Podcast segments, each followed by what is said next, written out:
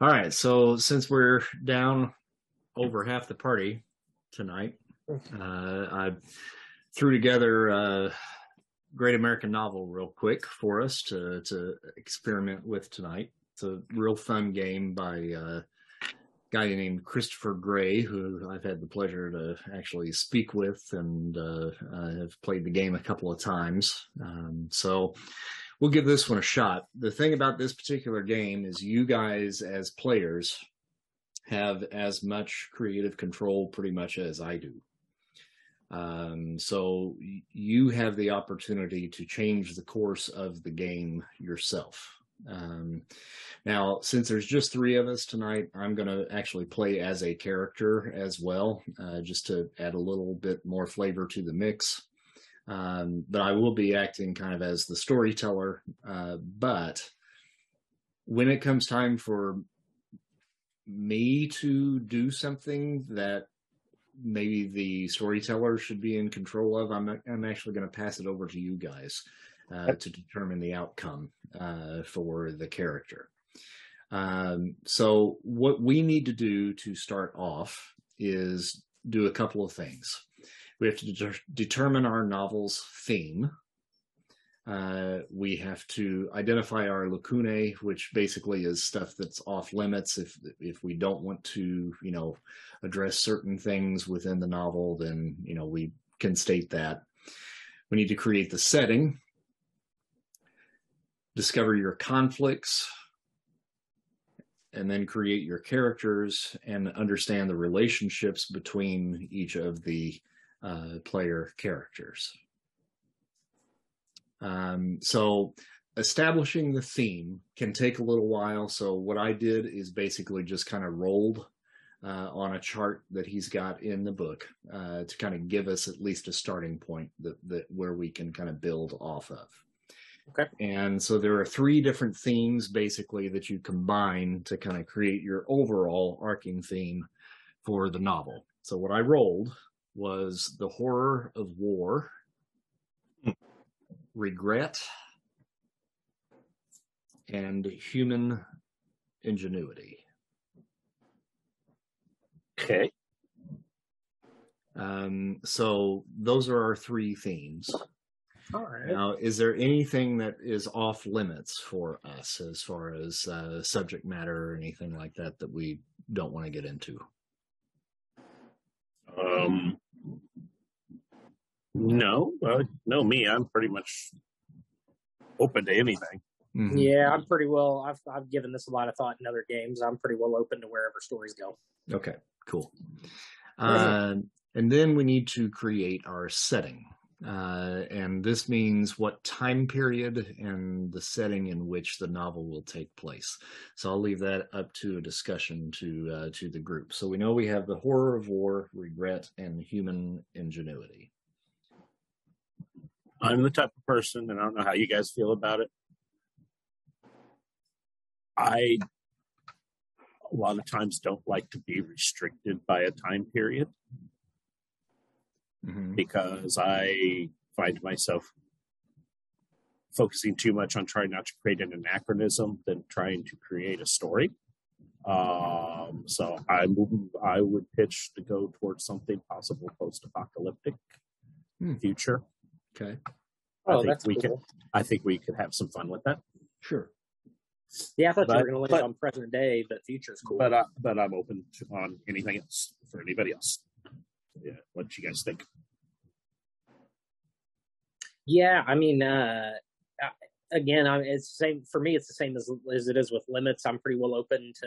I, I'm am, I'm amicable on this kind of stuff, uh, and that actually sounds. I mean, like a futuristic, post-apocalyptic. That, that actually sounds pretty cool, and it goes probably pretty well along with the themes that we've rolled. So, Mhm. uh, you know. You know, not that it should be easy, but for the sake of keeping it easy, I mean, I think that's a good idea. Okay. Okay. So post put their kind of- apocalyptic is our setting then. I'm good with Okay. that. Yeah. Okay. And where does this take place?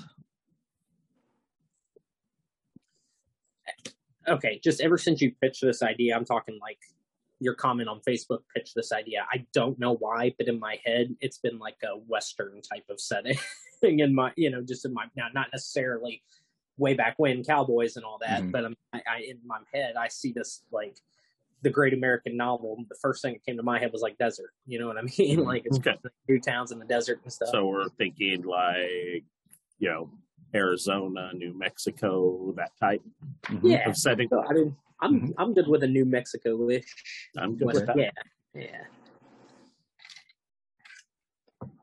And so, Breaking Bad, yes.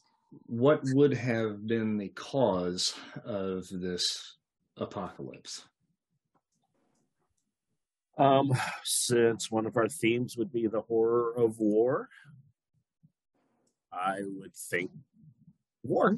Um, you know, whether it would be some sort of actual American Civil War or some side, side of World War that has taken effect over the entire world, or whether it's just the United States or North America. I'm What do you open. I'm open to you know the whole world or localized, but Mhm. I I going along with the horrors of war. I think it'd be kind of cool if maybe the uh the apocalypse ish part of it uh is maybe the result of biochemical biochemical something you know biochemical warfare type thing where it, it was like maybe like a virus that was released but it became you know it it infected a lot more people than was intended type of thing uh you know uh, some sort of attack that was you know preemptively decided on that backfired Okay. Yep. Now, are there some side effects to this virus? Um, Like, I would assume that our characters survived for one reason or another, right. whether it's they were immune in some way or the virus is still out there. They could potentially still catch it, and there's some catalyst for them to actually be subject to this virus. Sure. So this is just where my head goes kind of when you when you pitch that. I'm just kind of throwing out what comes to mind, but it I I would think that they survived, you know, having potentially been ex- exposed but not infected with the virus, uh, and that there is still a chance of potential infection or exposure.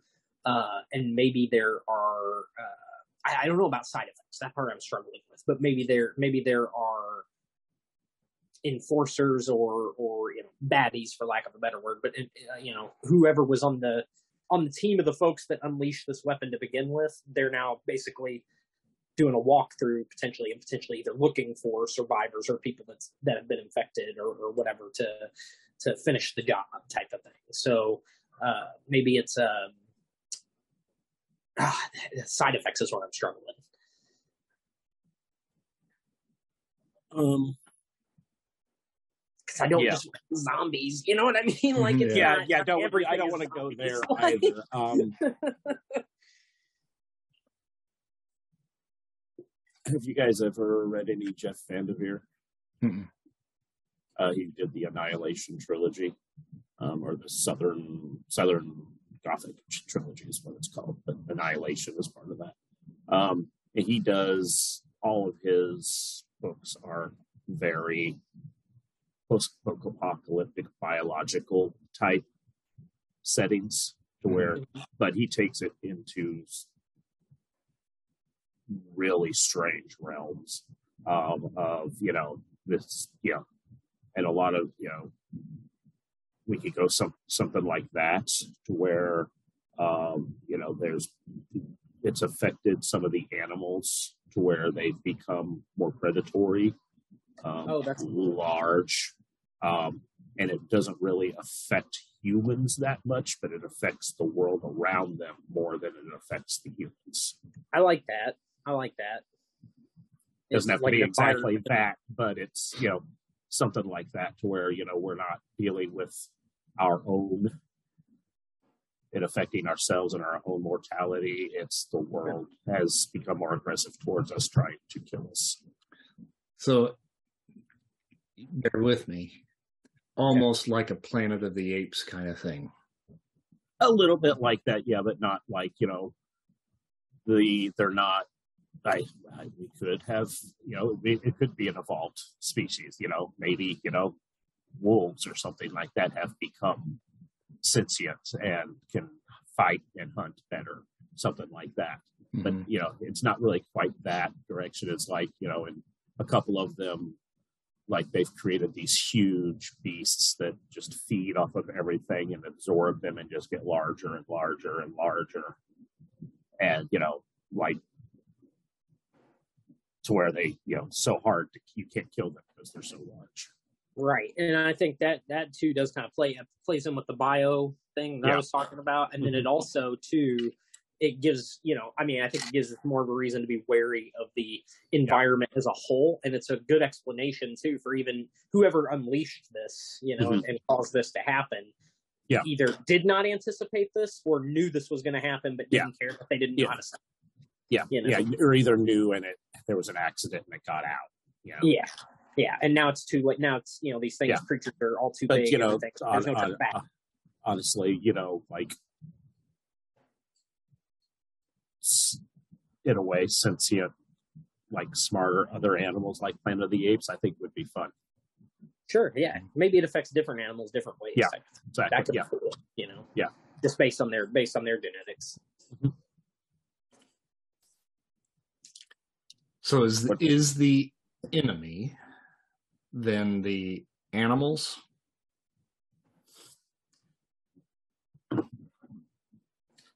I think that would be. We would have to fight them to survive, but I think what we would be trying to do would be trying to. We could do that if we wanted to just you know make it a story of survival, or if we wanted to have you know an end game, trying to you know find you know a lab or something. Or maybe like a uh, maybe there's rumors of like a Shangri La type, you know, Garden of Eden type place where the shit's not happening and hasn't been infected by, and maybe we're trying to get there type of thing. That could Yeah. be cool. But yeah, I would think the animals are, are a, an obstacle to more to survive, not Mhm. really the solution to the problem. You know. Okay. Okay, so I think that our conflicts, there has to be two to start, and these are ever present. Each chapter that we play, uh, you can confront either one of these conflicts or both of them, uh, but you, you can only uh, confront these particular conflicts once per chapter, either one of them once per chapter, Okay. But they will always be running throughout. There may be other um, conflicts that arise during play. Once you overcome that particular conflict, then it is taken off of the table and can never be brought back. Okay. Um, so I think the two main conflicts should be survival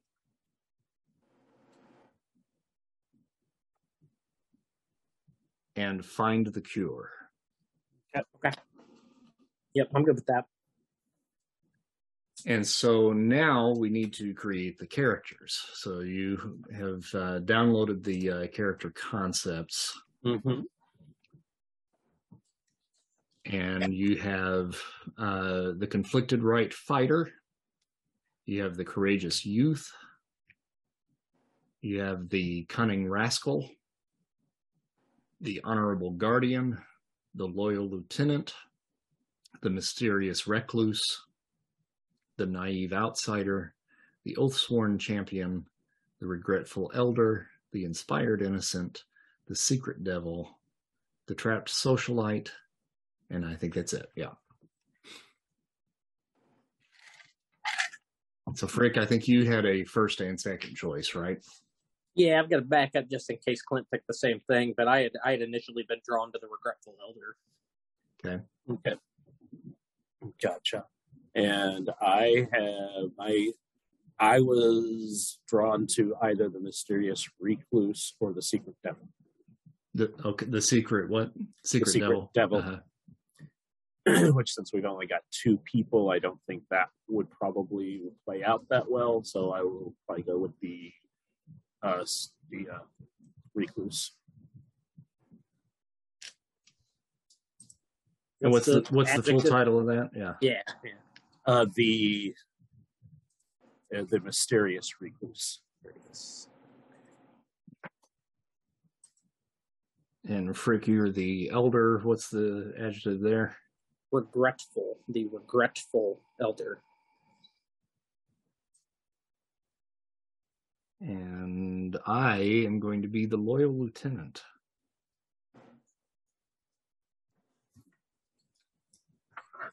So on those sheets, you will see uh, certain things that we're going to have to use to actually complete the characters. Um, so let me pull that back up here. I'm going to go to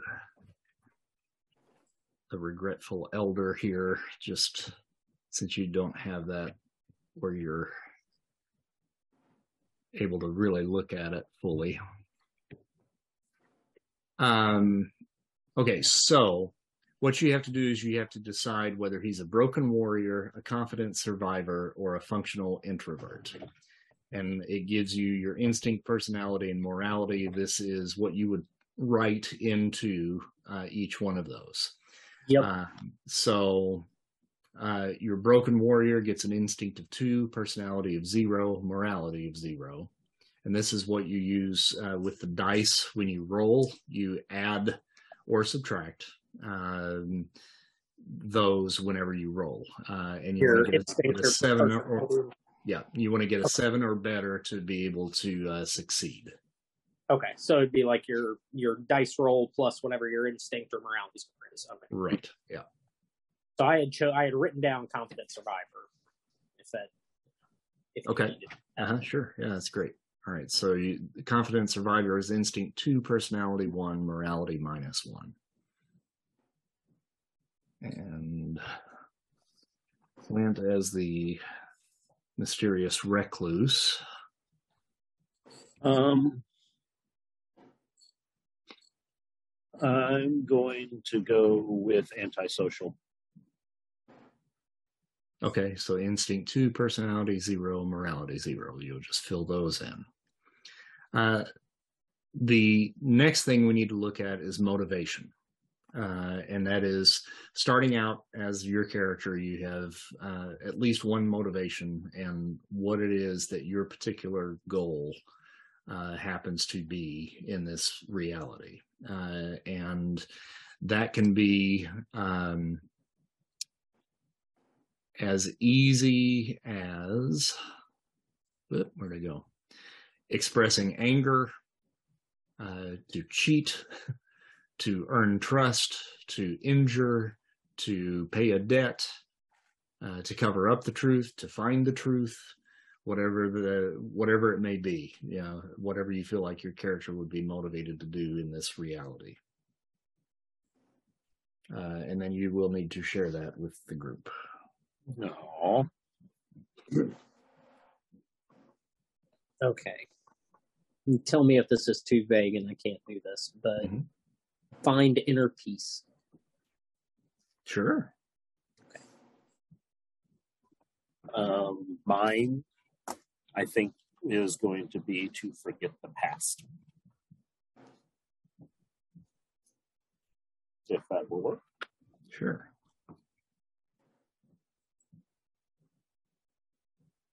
All right. So the next thing that we need to do is. Don't uh, you need to share yours? Oh, I'm sorry. Yes.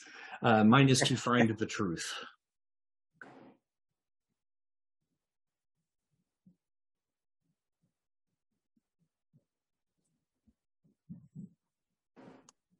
Um, so the next thing that we need to do is to discover what our relationships are with one another.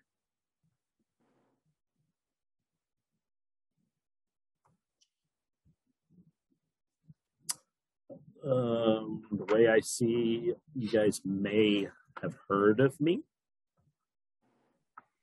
but you probably have never, at the very least, talked to me, very possibly never even seen me. Um, I feel like I live in a very secluded area. I have traps set up around my house to protect myself from the animals. And the only person I would probably have some sort of relationship with would be some sort of um, possibly traveling merchant or something like that. Okay. I like that idea, but here's what I would like to do Okay, That's fine. with my character as a connection to yours is your my long lost uncle that I've only heard stories about. Okay. I know basically where you live. I've heard stuff about you um, from my father, who is now gone. Uh, and that I think that maybe you might have information that might be useful to me in seeking the truth. Gotcha. Okay. Um, and then perhaps with, well, Rick, tell tell me kind of what you you're thinking here. Um, so my initial thought, I was trying to think about how I might be in any way connected to the lieutenant, other than um, maybe part of what is is regretful about this particular elder's past uh, was maybe uh, that in order to in order to survive, that he he made some very difficult decisions regarding you know like maybe his, his family or people he knew. Um, and I feel like he has been in, in this area, uh, whether it's a secluded area or a town, or I mean, kind of flesh that out. But he's been in the area for a long time. And at a minimum, you know, knows of the recluse and has maybe seen him, but knows well enough not to ask questions and to stay away um, perhaps from her hearing other other rumors or things about people going out near there and getting hurt um, by maybe potentially by one of his traps or whatever. And he, as far as the elder is concerned, he you know has has got to this place where he wants to be, you know, he wants to survive obviously, but he wants to be left alone to stew in his guilt. And in that, you know, in that stead has grown a small garden out in this area of, of succulents and whatnot, spices and everything. And that's the only thing he he does is go into town to trade those with any any merchant, uh, and always at a a way fair price. Like I'm, it's almost like it's almost like a penance. Like I'm attempting to do whatever I can to contribute to anybody around by growing a little bit of food, and it's all I can do with with everything around. So I know the people in the area uh, including the recluse. But again, probably haven't you know spoke to him, and I know enough to tell other people to stay away. Okay, so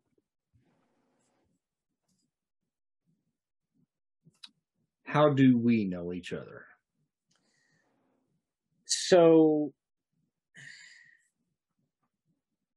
perhaps you this this uncle like in your in your mind have you've never seen him right Never seen him. Yeah, right. okay is it possible that you you maybe have visited other relatives in the area and just have never seen him or have you just never been to this area even you think I probably have come here specifically to find him. Uh, so maybe I'm not originally from here, but I know Okay. that he lives in this area. okay okay and, and there's nobody else in the area that you might know No. Okay. All right. All right. That okay. Um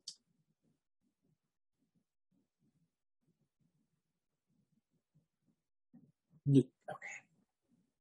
I think I'm stuck on this lieutenant thing because I'm like, what if what if we like, you know, when all this was breaking out and first happening, there obviously would have been, I think anyway, you know, in I mean fighting in Oh, you know I got it. I got it. I got You it. got I it? think I got it. Oh, good. I think I got it. I just saw okay. the light bulb go off. That was really cool. So- My dad was a survivalist. He and his brother both were, you know, survivalists. Okay. my dad taught me, you know, everything there was to know about, you know, guns and ammo and all that sort of stuff. He really wanted me to go into the service. I decided not to. Uh, you were friends with dad Yes. and you you're go. you're the one guy that might have a lead on where my uncle happens to be and i am coming there to visit you to try to see if we can track down my uncle Like a glove, man. Like a glove. That's perfect. okay I like so that. you you and dad served together Yes, and that's yeah that that is that plays into the regretful elder thing. I think you know I think you know how I feel about what I had to do in wartime, or you know what I what I maybe wanted to do in wartime and now regret. Whatever you know that that I think plays in perfectly. and what if maybe then uh, adding to the regretful elder then for you mm-hmm. the reason why you are regretful is because when you were at war Yep. Dad died on your watch and you feel responsible for that Oh, okay. And and you're playing this because this is the only other question I have about this re- this reality. In this Mhm. reality, I know your dad, but I maybe don't know that he's connected to the old guy in town, right? Like the the recluse that lives way out there with all the traps. Do I have any idea that, I, that I, that's I would say buddy? that you probably su- suspect that that's your former uh, um, soldier, uh, your, your former mate. right? You, you believe that that is his brother. Uh, because of the stories that you've heard about him, the way Yes. that he acts, and Okay. you know, and and so forth, that you do believe that you know exactly who that is. Yeah. I like I like that. That's actually really good. As opposed to just knowing it's the creepy guy in town and warding people off. I've got very specific reasons for wanting to do it. I, I like that. That's good. Um, there's a couple other things here on the sheet we got to look at real quick, and that's your personality, uh, which is your key trait, your trait when rising, and your trait when falling. Uh, you have to pick one of each of those for uh, for your personality there. So looking over them when I was looking over the sheets earlier, I landed on my key trait being uneasy, Uh, hence the wanting to find inner peace, uh, and then my personality being very self-aware of you know where I'm at in life and the wrongs or the things that have gone wrong that you know that I'm, I'm not feeling so good about, and then the uh, fall when falling, I think I fucking angry, just Mhm. mad, just explosively angry. Mhm.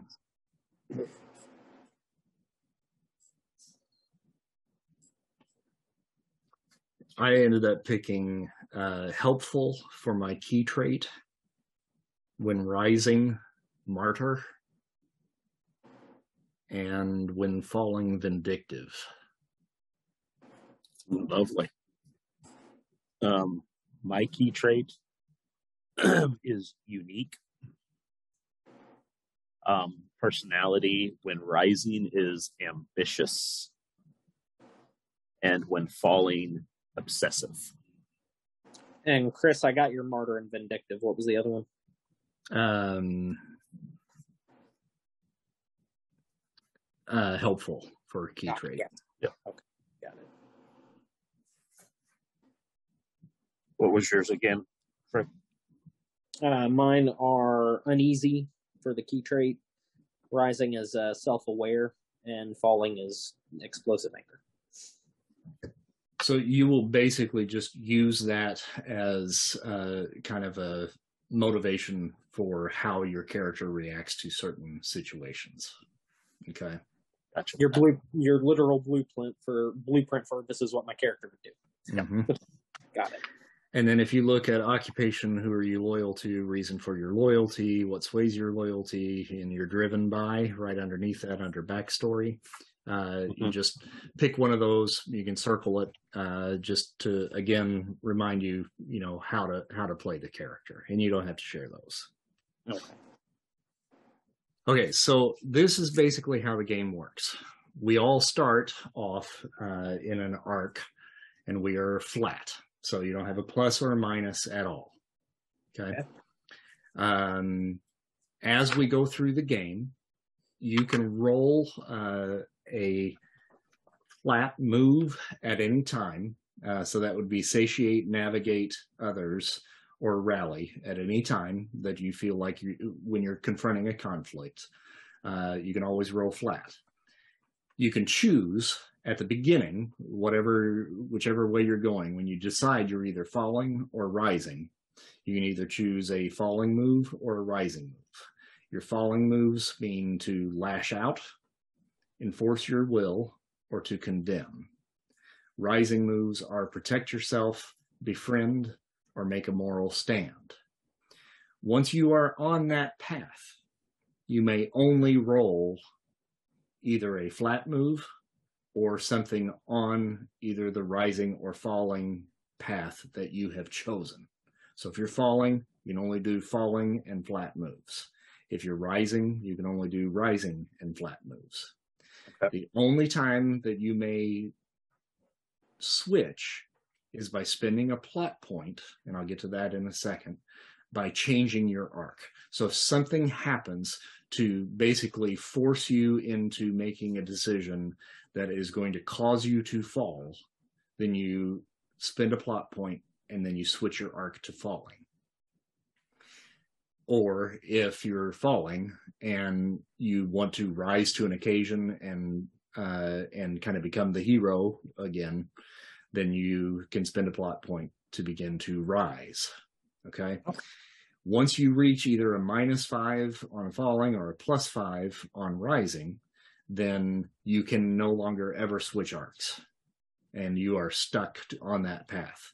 And you will either uh, decide to continue to play at that point, or if narratively it fits, you can choose to basically close out your character in some way whether that's achieving his goal in some manner or uh, completely failing in that goal, uh, dying or what have you, then you can choose to do that. If you choose to do that, then you become a co-narrator for the story uh, at that point. Uh, and you determine the outcome. Uh, you get, I think, five extra plot points that you can then begin to manipulate the story uh, the way that you want to. Now, plot points. Um, you each have a plot point to start, uh, and you get one plot point per chapter. Um, you can earn a plot point at the beginning of the chapter. You can accept a conflict from the novelist so that uh, the novel character can make a move and this ca- character player receives one plot point in return. Um, when a character resolves a conflict, you receive one plot point in return. Spending plot points, you can switch your novel character's arc to make a move, which I've already discussed. You can create a conflict so that you can make a move. Or you can take narrative control and introduce a new story element or an npc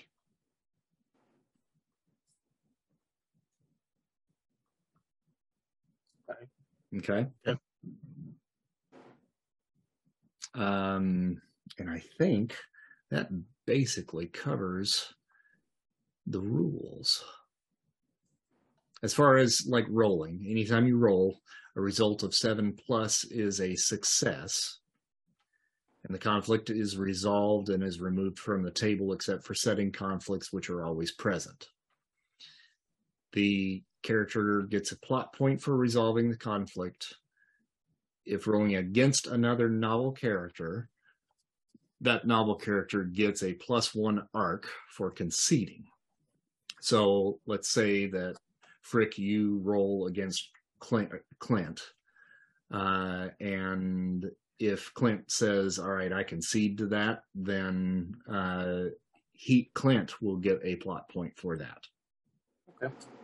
A character player receives plus one arc for rising and flat moves, or minus one arc for falling moves. The, no, uh, the novelist narrates the outcome for a result of seven plus, so I get to narrate the outcome of that. Uh, if the move and narrative represents a chapter move, the novel moves into the next chapter. If you get a result of 10 or more, you apply all those same results, and the character player then narrates the outcome and has full narrative control with the ability to control the setting and setting characters. So you become the novelist at that point. You Right. you determine exactly what happens. The only thing you can't do is control another novel character, another player character. Yep. Okay. If you re- roll a six or below, the conflict is not resolved and it's still in play. The character or player receives a minus one arc. If rolling against a novel character, that novel character gets a plus one arc for not conceding, and the novelist narrates the outcome and has full narrative control. Okay. Makes So- sense. All right. Makes sense. So I guess we should probably start to play this game. Give it a shot. See what happens. Oh, we need names real quick. Uh, let, Oh. Let's let's do names. Um, do I got here? Okay, I I'm gonna say the first thing that popped into my head was Okay. His name is Rutherford. Uh, people, anybody who knows him knows he just goes by Ford. Thorg. Ford, F O R D. Ford, Ford. Rutherford, Oh, like okay. Rutherford, right. Rutherford B Hayes, something. But yeah, Ford. Right. Can you change your uh, name on uh, Zoom for me? Oh yeah, I think so. Uh, settings.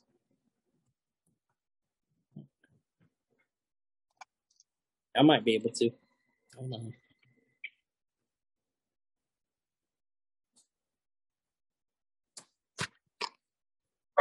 What about you, Clint? Um, John, What's his last name? what's your last name? I was gonna go. I was gonna go with Marshall. That works for me, but nobody, everybody just knows me as John. All right. Okay, so here we are in our in our new setting uh, of our great American novel. There was a war. Well, not maybe not even a war, but something happened to cause the apocalypse. Uh, and what has happened is a certain pathogen has gotten out within the canine community and has affected all dogs, wolves, coyotes, any any of the uh, of, of the canines uh, that exist, and they have all gone feral, rabid, and aggressive. Um, and this has caused countless deaths uh, across the United States uh, to the point where people have basically kind of been driven back to survivalist uh, times. Um, there are so many pets out there, number one, that turned feral. The smaller ones certainly are easily dispatched, but the larger ones much more difficult to uh, uh, to put down. But they have now gained a pack mentality with their canine brethren of, of all types. So it is not uncommon to see a wolf pack that has now brought in pit bulls and Great Danes and Rottweilers into their mix. Um, even though these animals are rabid, their intelligence level has increased. Uh, so they now, as a pack, can sometimes outmaneuver small groups of humans. Um, most humans now try to um, gather in larger groups uh, in closed areas uh, to defend themselves from any roving packs that happen to be out in the wild uh, or in the urban areas, um, and have basically holed themselves up for the most part inside. Generally, if they go outside, they go out in large groups in most cases. Um, only the incredibly brave or the incredibly stupid go out alone. Um, one of those incredibly brave or incredibly stupid individuals is Sean Marshall, uh, who has caught wind that in Albuquerque, New Mexico, at the CDC location, uh, he has uncovered information that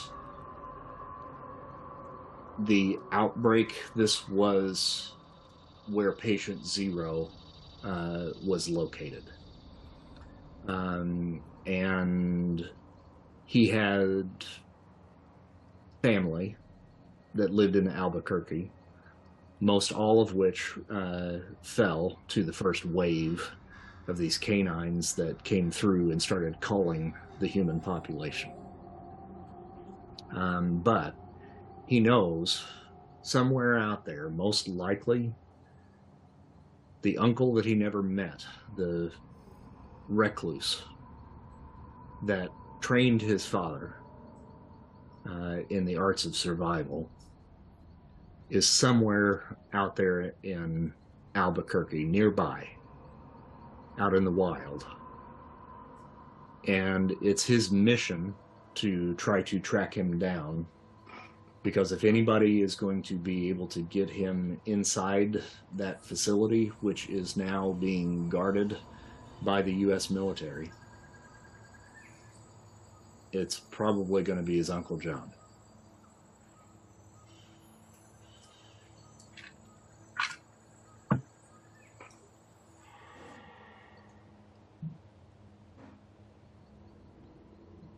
So tell me what you guys are doing in this first chapter.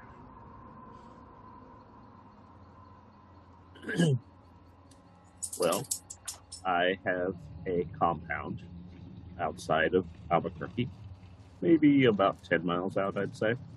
Um, it is self sufficient. Um, it was my home originally, um, but I have beefed up the I guess defenses around it. Uh, it was like an estate type thing that had a wall around it.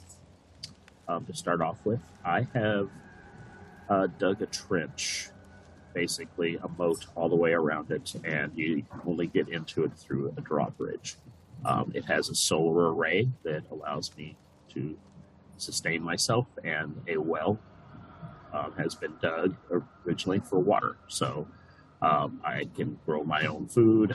I can, you know, still have electricity, heat, whatever I need to survive out of this. Um, basically, I have been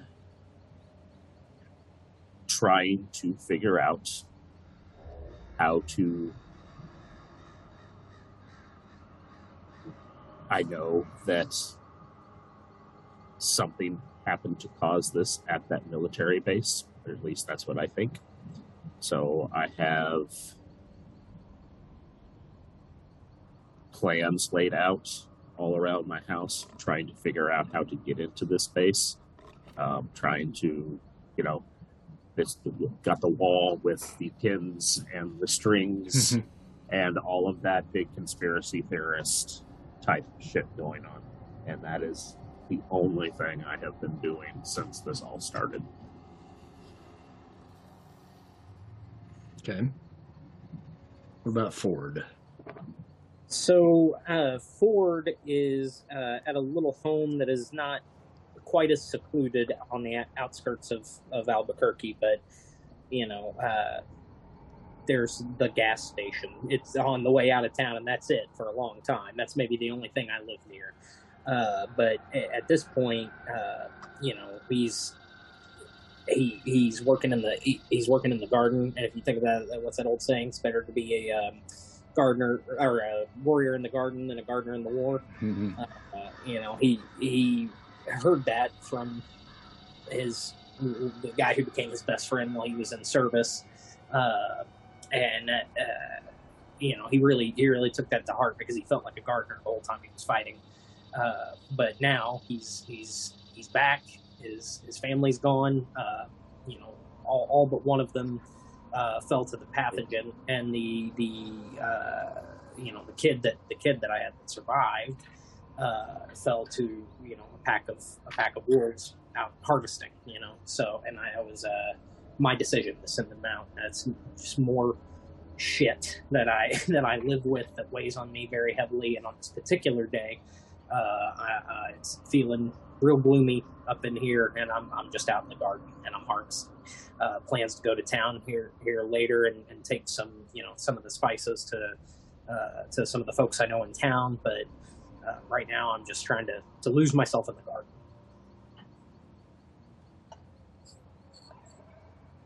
All right, so what is it that you you just kind of grow food and stuff like that and whatever whatever will grow in this dry environment it's you know little succulent little things that can be t- kept in potted you know like uh, styrofoam potted plants like those little old science tricks you know but yeah little succulents spices here and there. Probably has some um, oh not lavender what's the other one? Uh, starts with an s and i'm blanking on it but uh, you know we just got an array of different spices and and some uh, potatoes, potentially a little tomato plants kept down in the basement of the house, probably. Uh, he's got a little setup down there with, you know, like uh, they have the hanging lights, so you can do like an indoor greenhouse. He's got like a really basic setup of one of those, and it's not much, but he he grows what he can, eats as little as he can to feed himself, and then takes other food to folks in town. And it's it you know it ain't much, but it's a penance. It's a penance for him. Okay, so you probably have a ham radio uh, in order to communicate with the folks that are in town. Yep. And um, there is a group of individuals that you've done some trading with um, that are based out of the local one of the local high schools there in Albuquerque uh, and they basically have just walled up, you know, the the school uh, and are keeping the wildlife out uh, as much as possible. Um, and you get uh, a notification, you know, from the ham radio if someone's trying to contact you. Okay. Uh, so yeah, I'll, you know, I'm outside. I've got that thing probably sitting just on the stoop or right inside the door where I can hear it, and I will, you know, go over there and kind of kind of pick it up, check in. Ford. Ford. It's uh, Bill Foster, uh, the principal at the high school. We're um, we're running a little bit low on supplies at the moment, uh, and could really use uh, some of your goods uh, if you could make the trek. Doing everything I can, Bill. Had a uh, pack come through and take out a little section of garden here recently, uh, so I lost some uh, some of the stuff I was going to bring, but I've got some stuff. Uh, I'll see you in an hour. You're awesome. We we appreciate the help. What what can we give you in return? As always, nothing. Just stay alive.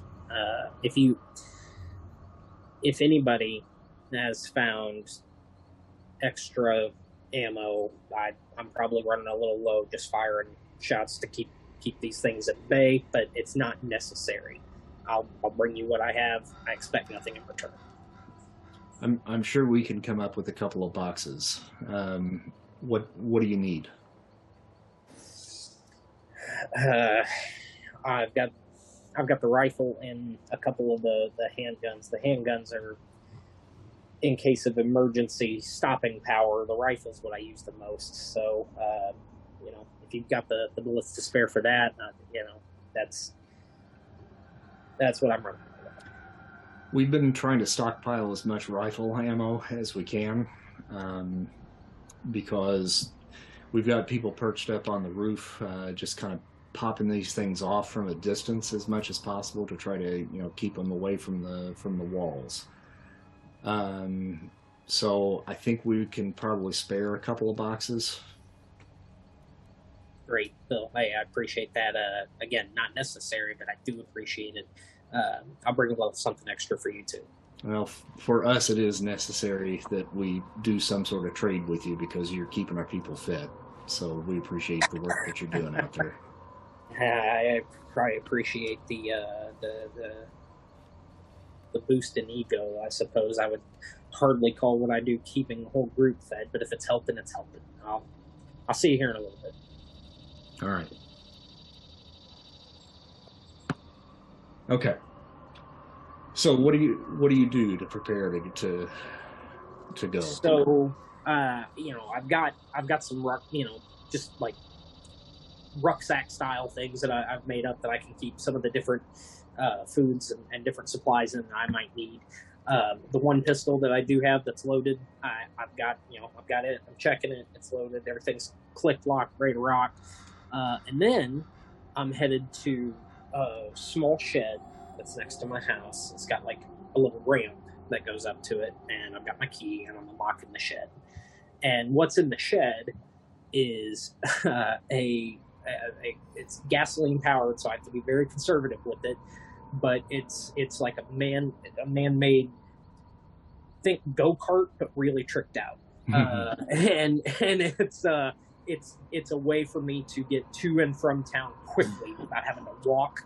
Um, I'm not riding a bicycle or, or anything like that, but this little thing is like a start it up, and I can get up 30 miles an hour in this thing, and it keeps you know keeps me on track to the town and keeps everything else at bay. Allows me to somewhat outrun anything that would otherwise want to mess with me if I was just walking. So I'm prepping it, checking it, making sure it's good to go. Everything's where it needs to be. Grabbing my helmet, strapping on, and uh, we're, we're probably other than locking up here, you know, one last look at the garden and everything. We're set. Okay. Um, once you get out on the road, um, you said you're how, about how far out? Uh, probably uh, probably no more than five or six miles. Uh, it's probably a halfway point between, you know, what what most people would call the outskirts. It's a little past that, but not nearly quite as far as as where I know the recluse to be. Gotcha. All right. So you get about two and a half miles out, about halfway there. Okay. And down the road, uh, you see a younger guy. Um, just at a glance from the distance, you, you would guess him to be probably in about his maybe mid 20s, perhaps early 30s. Uh, that is hoofing it uh, down the road. It's like that gas station that you were talking about. Yeah. He is heading towards that gas station, and hot on his heels is a pack. okay. All right. So eh, when we say hot on his heels, how hot? how? Give me a an eyeballs distance here. He's got uh, he's got a shotgun in his hand, uh, and he is running at pretty much a full clip, and occasionally turning and spinning, and just firing uh, as he goes. Um, but he's he's sprinting, and these things are probably maybe 15 feet behind him, okay.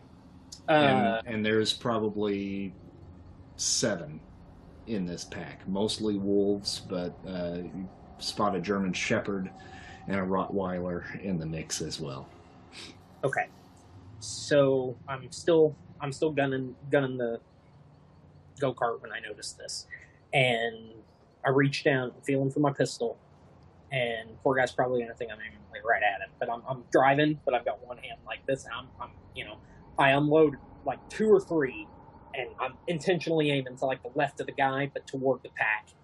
And as I get up there, I just kind of whip the car, and I'm like, hop on the back now. All right, so um, this sounds to me like it's uh, maybe make a moral stand. Okay. Uh, so that would be a rising move if you choose to go that route. Now, a falling move, if you are going that way, it would be condemn. Um, or actually, no, lash out when you wish to resolve a conflict using violence. Sure. Uh, I'm gonna do the the rising. There there'll be time for lashing out later. Right now, it's like this guy needs help and hop on. Let's get out of here, dude. You know, so I'll do the uh, the moral stand. All right, so you're going to roll um, instinct and then add or subtract whatever you have there. All right. Instinct. So plus okay, plus one for. Mhm. All right, and I got a nine. Four and a four plus one, so nine.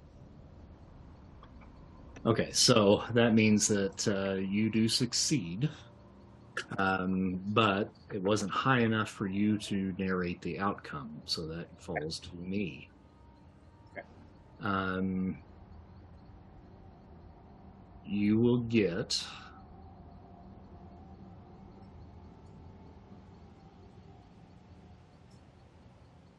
Uh, let's see, plus one, uh, plus one arc.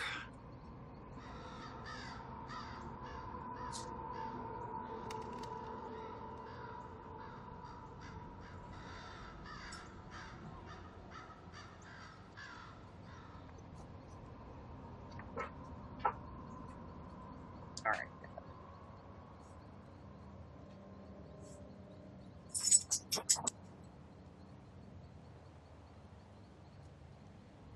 Um, so you basically pull up on these things. You start firing wildly, uh, and you're able to clip uh, two of the uh, of the dogs.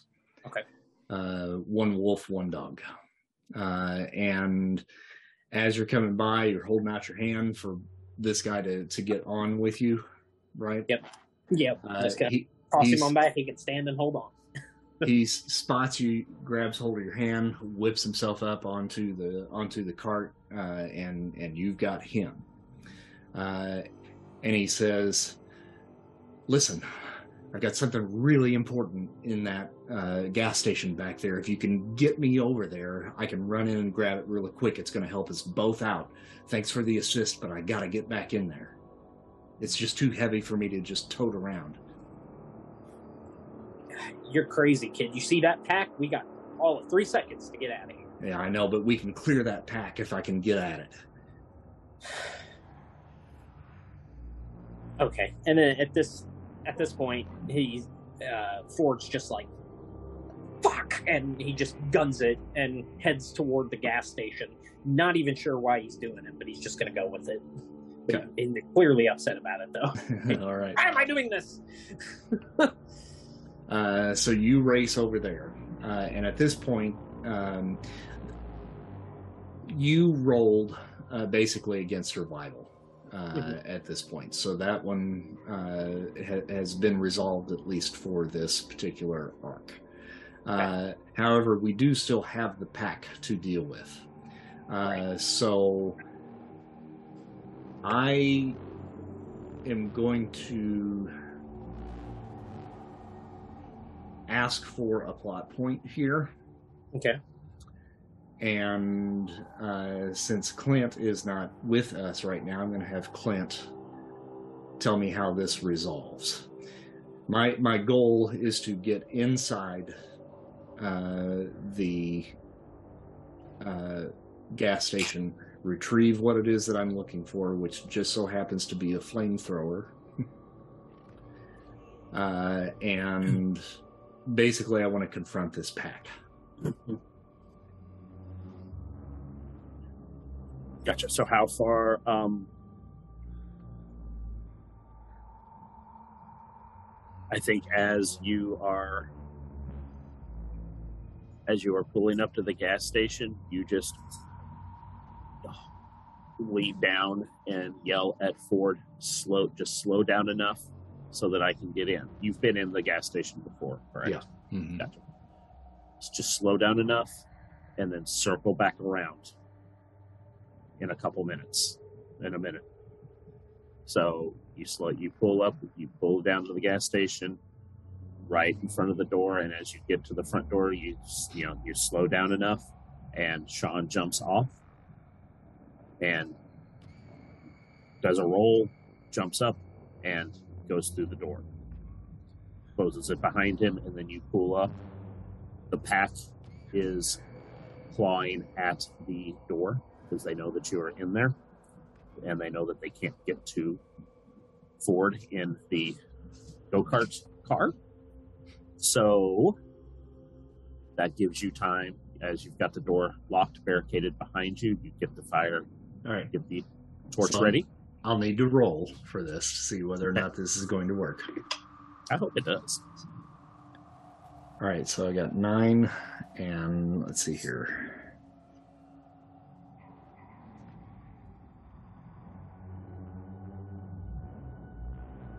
Minus one, so that is a. Oh, wait, is that right?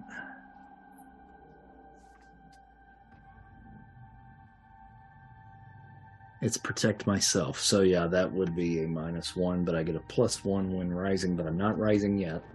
hmm Uh, so that gives me a eight. So I do succeed, Gotcha. but, but you get to narrate the Mhm. outcome. Yes, exactly. Okay. Gotcha. So, you get the flamethrower ready. And as you get the pack, you know, the, the fuel pack on your back, you light it with a lighter from your pockets. You get the, you know, the little flame pilot light ready. And you're looking around, waiting for him to come back waiting for him to come back. And you can hear him coming, you can hear him coming. And as he drive and he just drives as close as he can to the dogs to try to pull them away, distract them. And he does that enough so that they turn and they start to chase him. And as you do that, you kick open the door. And they re- they hear you and they turn around. And you just look at them and go, bring it on, fellas. and you just start you get away from the gas station because you don't want to set the pumps on fire so you stand in front of the pumps so that they get you're between the pumps the, the gas station the dogs are bet- you're in between the dogs and the gas station and you just start to torch them and you're gonna have roasted dog tonight for dinner. And while and you Ford are just slowly circling, watching this fall out in a little bit of awe, going, "Why haven't I ever thought of that before?"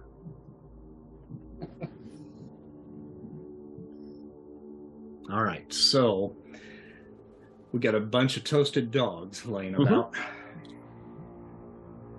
and uh, I kind of wave you over, Ford, and say, "Listen, man, thanks for the save. I wasn't sure I was going to make it. This Oh. thing's really fucking heavy. I really should take it with me, but it, I just can't tote it around everywhere." Uh, name's Sean, by the way. Friend, they call me Ford, but you don't need to know that because you need to hightail it out of here. Um, I do, but can I ask you a question? Make it quick. Listen, I think that I know where this all started. Years Where what? ago, the the rabid dogs. You, who are you, friend? Sorry, Sean Marshall. Uh, okay. my what is dad. it you know? my dad was military. He, he worked uh, with the CDC at one point, uh, and I have heard rumors uh, from other folks, guys that he worked with, that the CDC here in town was where it all started. And if you're from here, you know that the military has locked this place down. Right? You've seen it. Been that way for a while now. Somebody inside there knows something and possibly has the key to putting an end to all of this. And I don't know why it hasn't happened yet, but I need to get to the bottom of it. I need to find out why we're still living like this when somebody could potentially put the kibosh on this.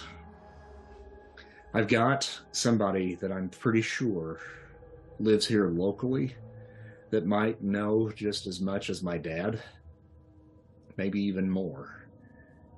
And it's my uncle. His name's John Marshall. He, uh, you may not know him, but you may know of him. He's uh, a survivalist type, guy that lives out on his own. Uh, I'm not sure where, but I've heard that he lives somewhere close by.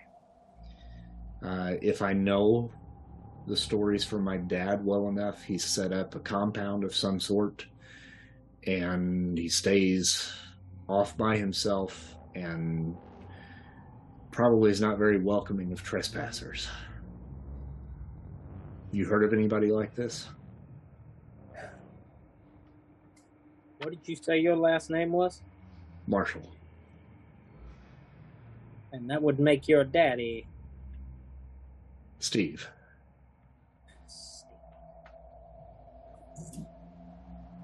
Yeah, yeah, boy. I uh, I know of your Uncle John. Uh, I know that he is one that does not like to be trifled with. Uh, and I know that he hasn't taken visitors in many years. Now, I don't know where you heard the name Marshall or if you are who you say you are. I have many questions about how you know all of this. But the only thing that matters right now is living. And the longer we stand here talking, the more chances that there's going to be another angrier pack coming through the coming down the road any minute. So, you bring your little flamethrower and hop on the back.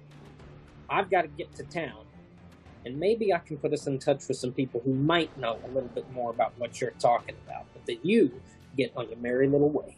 Sound good? Do you know where his compound is? well, anybody who's been around here long enough knows where traps are out in the desert. Uh, don't know exactly where he's located out there, but it's it's dangerous. Son. He set himself up pretty good, and ain't nobody seen him, and I don't know how. So he might not even be out there anymore. But yeah, I know where the fences and the traps and everything else that that your uncle has laid about is hidden. People don't go out there unless they want to get hurt. Look, all I'm asking, if you can help me, is for you to get me to that compound. Listen, you do this for me, the flamethrower is yours. Because once I get to that compound, I probably won't need the flamethrower anymore. John's probably got him stacked to the gills. He, you think he's got some some flamethrowers in there? If not flamethrower, something else that'll do just as much damage. Well, I offered to take you away from here and away from him and all the danger out in this desert, and offered to take you to town, and you insist on going out there. Well, if it gets you off of my nerves and gets me a flamethrower, then let's go. It's a deal. All right. So at this point, you and Sean make your way into town uh, with no further incident other than uh, another roving pack that happens to kind of be circling the school. Uh, but the snipers up on the roof make short work of the group of dogs that are on the outside. So you're able to get in uh, without being accosted. Uh, make the trade. They've got uh, three boxes of rifle ammunition for you, uh, and you're free to go if you want, or if there's something you want to discuss here, we can do that.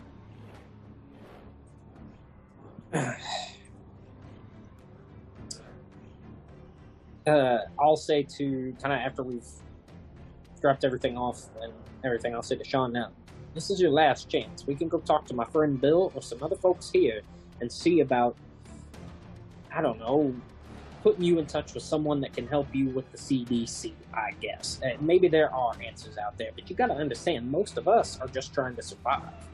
Are you sure you want to go out there? I gotta know. Well, off we go. Traded off all the, dropped off all the food and got the boxes of ammo. There's nothing else I need to do other than to get get this fellow where he needs to be so I can be done with it. All right. Uh, so we make the trek out to where the compound is. You said that you knew where all the traps were. Um, I know, yeah, I know rumors, and I know where people have said they've gotten hurt. um, John, what? Tell me a little bit more about the compound. Um, compound is kind of sits out by itself, so that there's no natural barriers around it, so that I can see people coming from all areas. Like I said, there is a uh, moat pretty much around it, a dry moat that has, um, you know, wood spikes and stuff like that in it. So if anything jumps in it, they're probably going to impale themselves. The only way into the compound is a um, drawbridge um, that is up. There are posts, telephone poles, in various places around the area um, with speakers on them, and they are loudly, at, as you guys would pull up, be playing "Ride of the Valkyries." extremely loudly, distractingly loud. Um, and the, you'll see, you know, some traps that have been sprung that have dead carcasses of, you know, dogs, wolves, whatever, that have tried to get into it. Um, and you really, you know, there is a road that leads into it. Um, and you would probably know, Ford, that the road is the safest way to go in. Um, that the road itself is not booby trapped, but everything off to the sides is. Um, and the compound just, you know, probably 12 foot stucco walls with barbed wire on the top of it. Um, and, you know, the compound itself, probably, uh, you know, I'd say probably at least three acres on the inside of the walls. It's large. It, he did not originally live there. Whoever lived there originally, um, you don't know exactly what happened to them, but he has it now. Okay. Um, as we're driving, Sean addresses you, Ford. He says, Hey, I couldn't help but notice that when I said my name, there was a certain recognition there. And you seemed pretty quick to know who my Uncle John was. Are you telling me everything? Have you actually met John? I can honestly say I have never met your uncle. But I did know your dad. What? We served. Yeah, I know. Small world, right? Uh, we we served together in, in the war. Uh, now that's that's all I'm comfortable telling you. But uh, I know a little bit about your uncle from everything your dad told me. So I've known for a long time, ever since I've been out here, not to mess with John. Wait a minute. What's your last name? Masters. Holy shit.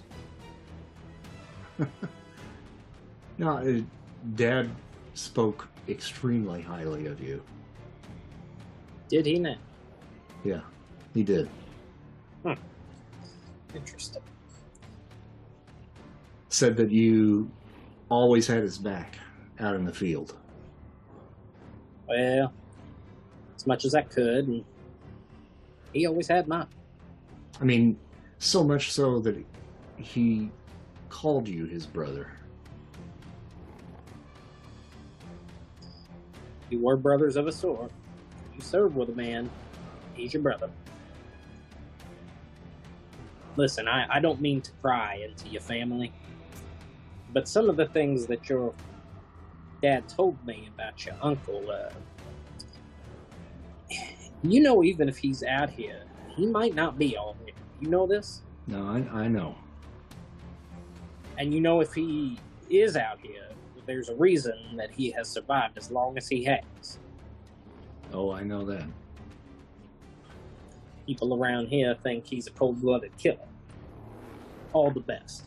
I don't know, but I know what your daddy told me, and I I know the man can survive. I don't think he's a killer, but the more people that leave him alone, the better. What is it you think he can give you? I'm hoping information at least. And maybe he might be able to get me in. Get you into the building, Yeah. the heavily guarded building that's that's guarded all the time by, by the soldiers that brought this war upon us. You think he might be able to get you in there? If anybody could do it, my dad could. But dad's not with us anymore.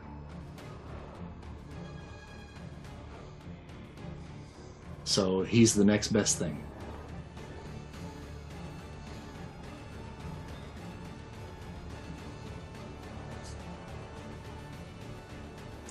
You know, I I did have your daddy's back on more than one occasion. He had mine. I don't want any part of what you're intending to do, but I would at least like to pay my respects to John. Never having met him, so if you're okay with company, I'll go with you on this. Frankly, asinine journey. As long as you can get me to John, I'm happy. see what we can do. And start to roll forward the rest of the way up the up the road, real slow, I like kind of eyes peeled, you know. All right, so you hear Ride of the Valkyries in the distance, and it is blasting. The closer you get, the more loud it gets, uh, to to the point of being disturbing uh, at the volume that it's playing. Uh, John, do, how far out are you able to scope? Oh, I know you're coming. if that's what you're getting at. Yeah, how do you know? Um, I would, I have, like a. Uh, if you come up the road, there are there is a trigger under the road that is if anybody crosses it sends off an alarm inside the house. All right, so the alarm goes off. Mhm. What do you do? I go to my sentry post, Okay. um, which is I go through a tunnel underneath the moat, and I come out at a little place right outside. It's underground. It's just a little slit in the ground. I have my rifle with me, long range sniper, and then I also have a couple handguns with me. Um, and there is a little spot off to probably maybe about a hundred feet away from the road that I can it's an underground little cavern. I can see what's going on as people come up to the front. And Alright. from there, I, I have complete control of everything. You know, I can turn the music off, I can turn the music on.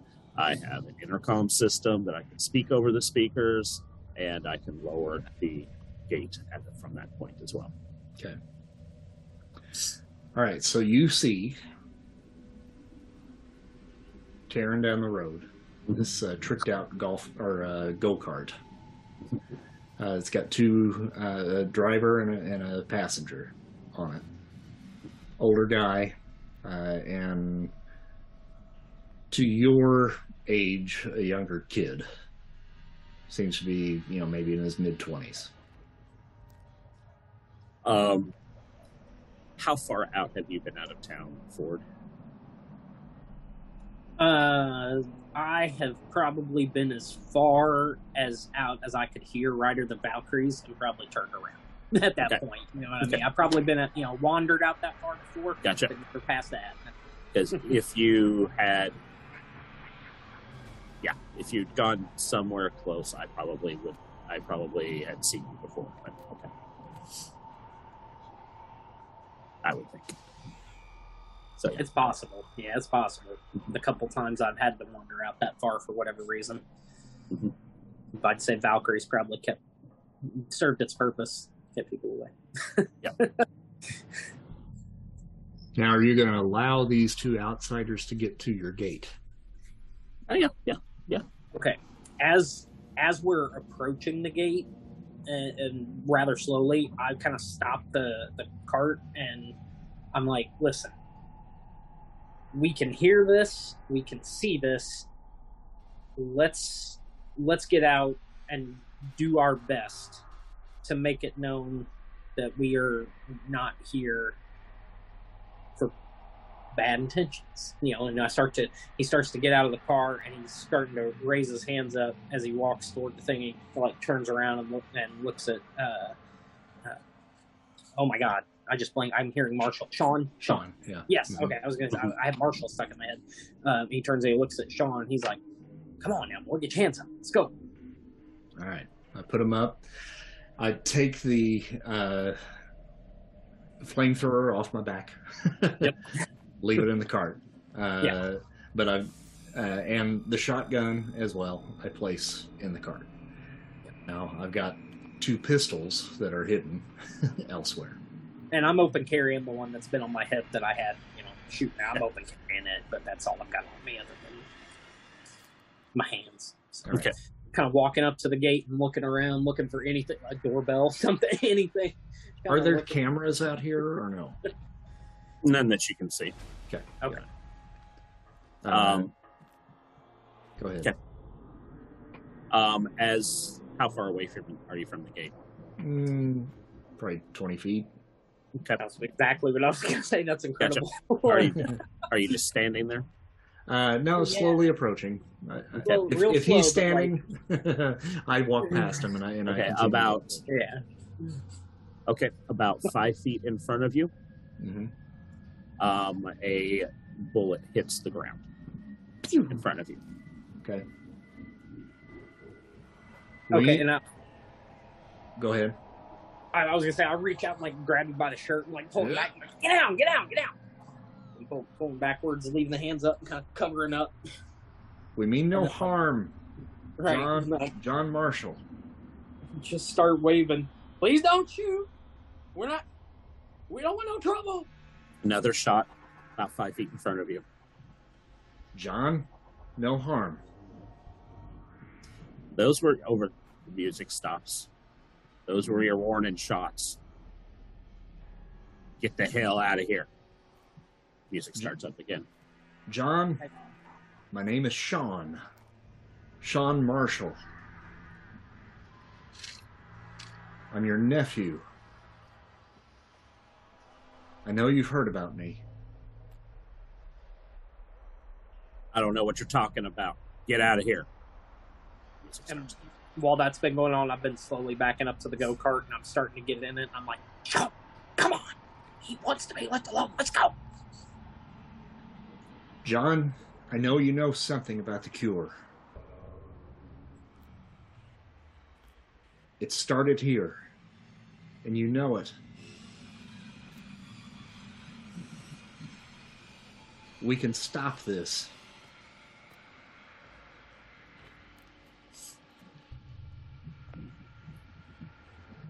Music stops.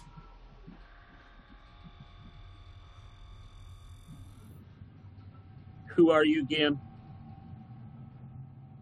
It's your nephew, Sean. I don't have a nephew. You have a bro- you had a brother, Steve. It's my dad. That's a name I haven't heard in ages. He's been dead forever. As soon as he joined the military, he was a dead man. You were the guy that trained him. Didn't train him to join the fucking military. Trained him to take care of himself. Answer to himself, not answer to other people. You got a bone to pick with the military? So do I. Because they're the ones. some that- military brat yourself. No, I'm not. That's what Dad wanted from me, and I chose not to go that route. I'm more like you than you realize. All I want to do is talk. Just go away. Go away. I don't want to hear anything from you. Go away. All right, so I think you're a conflict. I think I am too. um,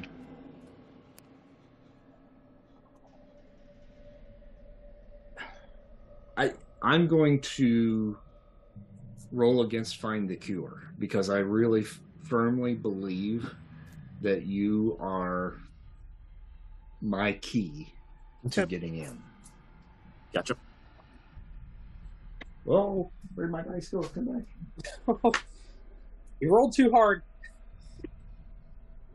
All right. So I I'm rising. So that is going to be a rising roll and I want to make a moral stand which gives me a plus 2.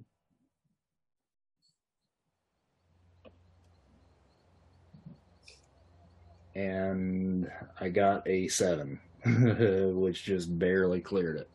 hmm Um, so I'm rolling against you. Okay. Uh, if you choose to concede, that gives you a uh, plus one arc. Okay. And if I don't choose to concede, Uh, you get nothing. You lose. Good day, sir. I got to stay true to my character. Um, he is not going to concede. Okay.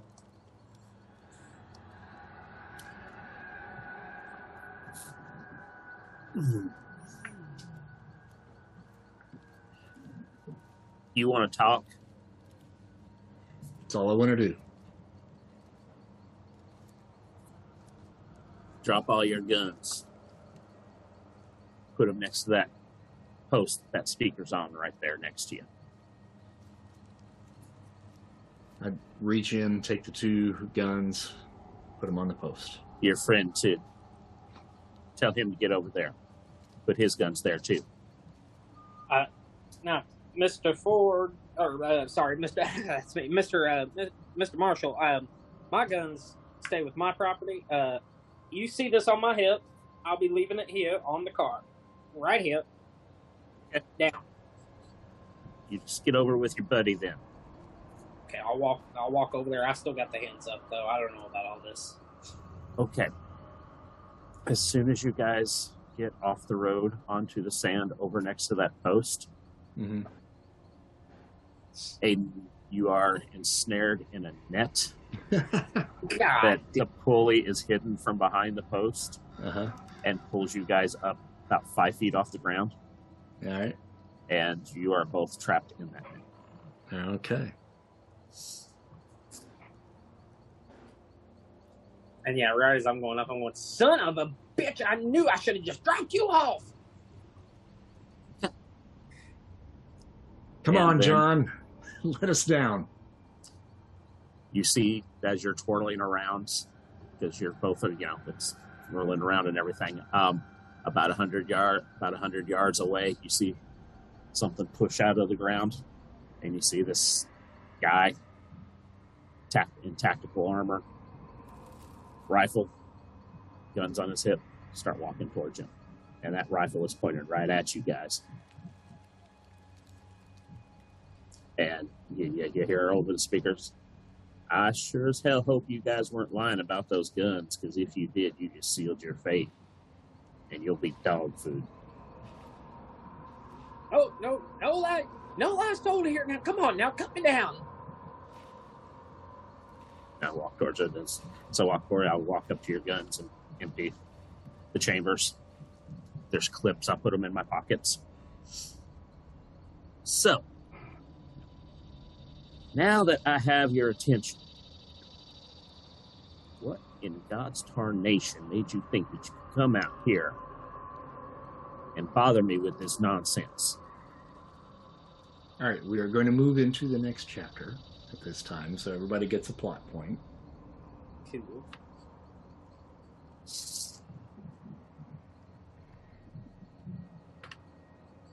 And don't forget, you can spend a plot point at any point uh, to switch your arc, create a conflict so you can make a move, um, or take narrative control if you so desire.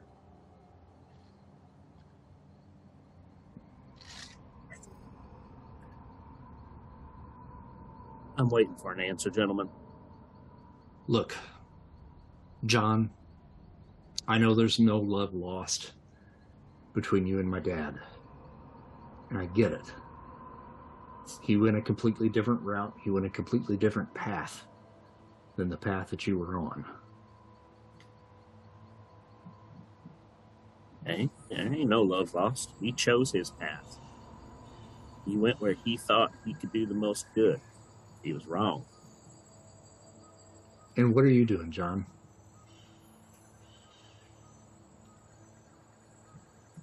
I've got my own path. And And what your is paths involve tying people up in, in, in nets here and not letting us down? Come on now. When it's necessary, yes, it does. And what feels necessary about this? I've got two interlopers on my property. That one of them claims to be my nephew that I didn't know I had. And I have no idea who the hell you are, sir. Well, I will make this easy for you. You can have one interloper on your property. Just let me down, and I will get the hell out of here. Hmm. But then you're going to leave the other interloper behind. Uh, You two sound like you have stuff to work out. You're the one that brought him out here. You're involved. Son of a bitch. Look, he has nothing to do with this. He just brought me out here because I asked around. He was somebody that I found that knew who you were and knew how to get me out here. Hmm. And so, what do you want? Why are you bothering your uncle that you've never met before? Because, John, like it or not, you knew as much as my dad did about the CDC, about the military. And even though dad went the route of the military and support of the CDC, you were on the other side of that coin. You questioned things. You believed in conspiracies that dad didn't believe in. And those conspiracies that you believed in have now come to pass. So you were right, John. And dad was a smart dude. But you are wily. And you're sharp And regardless of how people view you outside of these walls, you're just as smart as he is, if not smarter.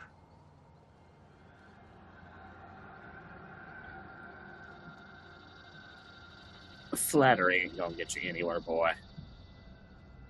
Ford Your will dad. Speak up, Ford will speak up and say, It's not flattery. I knew your father. He was a good man. But you look at what you've built out here.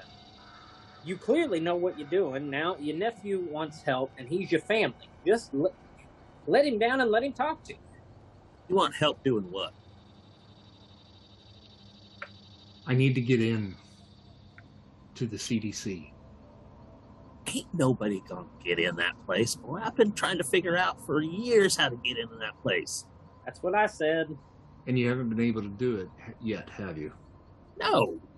They got that place locked down. Ain't no way we're gonna get in there. Exactly what I said. No, ain't no way you're going to get in there by yourself. Ain't no way we gonna get in there. You and I together could get it done. I don't know you from Adam, boy. Yeah, you might be my brother's child, and if you are, you probably got some lick of sense to you. But damn, I don't know you. I don't know your background. I don't know what you're capable of. Everything Dad was capable of, everything you taught him, he taught me. Well, if that's the truth, hate to tell you, Mr. Marshall, but the boy's capable of hell of a lot. Boy's capable of conning some man to drive him 10 miles out in the desert and getting trapped in a net five feet off the ground. That's all I've seen him be capable of so far. Well, I don't suppose that would have happened to us with your help.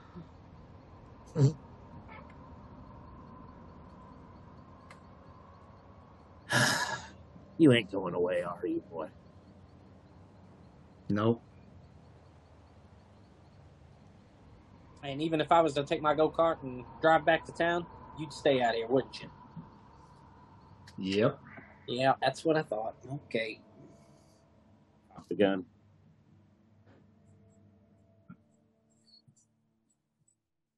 I'd get ready if I were you. Pull the trigger, shoot the rope holding the net. You guys fall to the ground.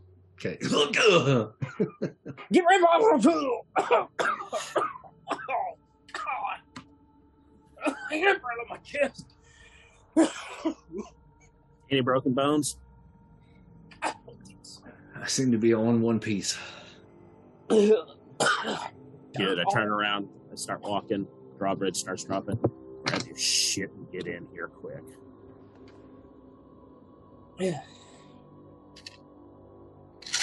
All right, so we grab our stuff, head on, head on inside. Yeah, I just grabbed the pistol. We'll leave the go kart out out front. Get the go kart in here. Oh, all right, all right. Hop in, fire it up, drive it slowly on in. All right. Inside, you'll see there's a large courtyard. Um, you know, a main building that's obviously a house. Um, a you know a garage, some sort of workshop, a green garden, um, and then also about five cages that have dogs in them. Are they They're rabid? alive. Um, they're rabid, yes, but they're not trying to get out. What are the dogs for? Before this all happened, I liked dogs. Now, yeah, I keep them around, see what they do, do a little testing every now and then, even though I'm not really a scientist, so I don't know what the hell I'm doing. See if I can train them. See if I can gain their trust. How's that going for you?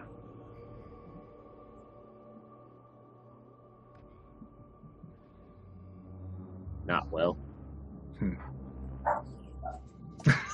That's perfectly timed. Yeah, yeah. they stay calm for the most part. I feed them. They like that. I can't let them out of the cage. They don't like that. So I've tried it a couple times. Been able to get them back in. Had to kill a couple of them. So I caught a couple more. But anymore, I just sedate them when I need to get around, and that seems to work. Dad talked a lot about your love for animals, especially dogs. Yeah. Th- What else do you these, say about me? these were yours, weren't they?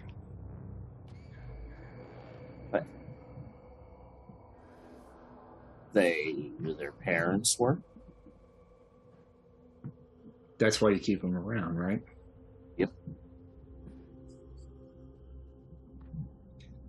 I just say they're German shepherds. He said you had a certain way with them. That as much as you pushed against humankind, you embraced the dogs, you embraced the canines. They were your friends, they were your family. Yeah. He would be right about that.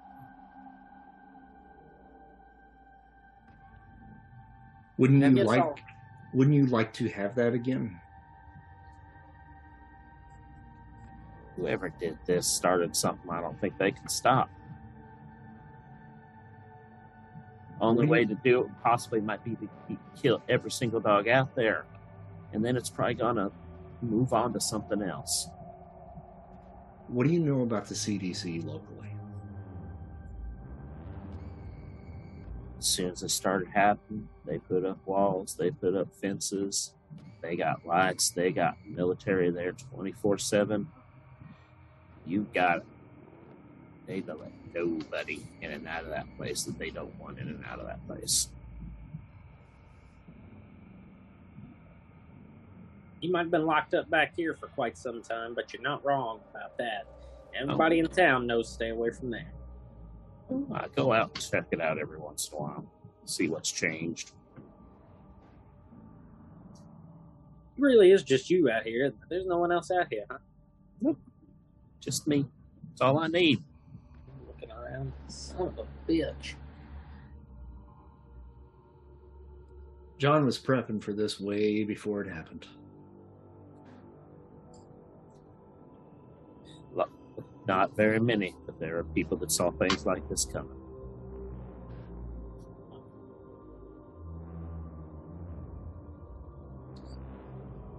There's somebody inside. I know there is. That has the answer to this.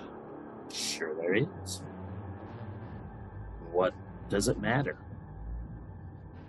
You think they're gonna be able to flip a magic switch and all this is gonna go away? We're tits deep into this, boy. Nothing's gonna change it. What if we could?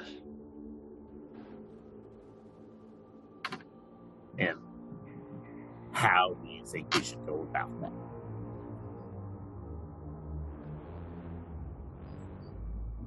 We go You in, know- we find the guy who is probably there against his will. And we give him the opportunity to fix this.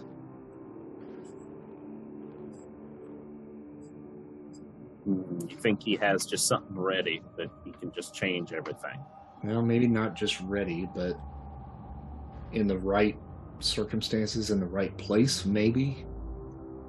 With the right resources, he might be able to make it happen. But I think, like you, I think that the military, for some reason, did this intentionally. You were most likely not wrong about that. Some of the things we saw from the folks in charge were questioned at best.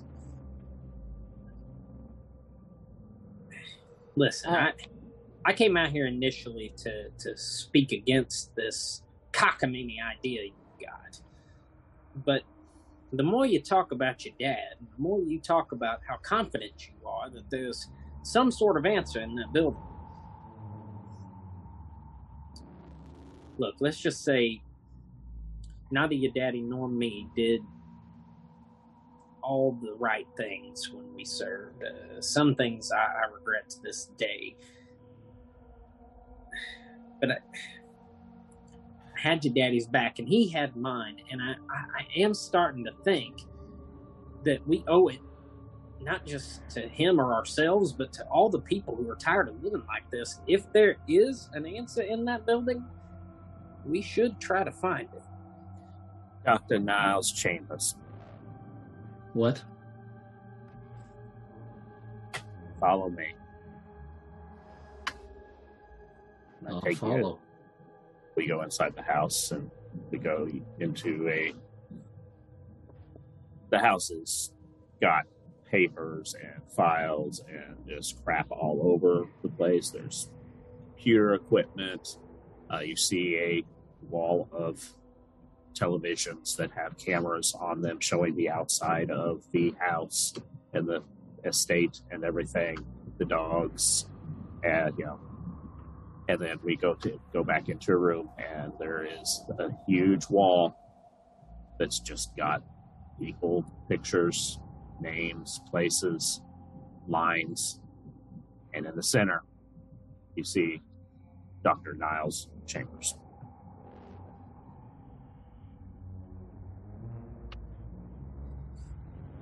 So this is the guy. Yep. He's the one that probably started it all they brought him in about like six months before all this started to the facility out there.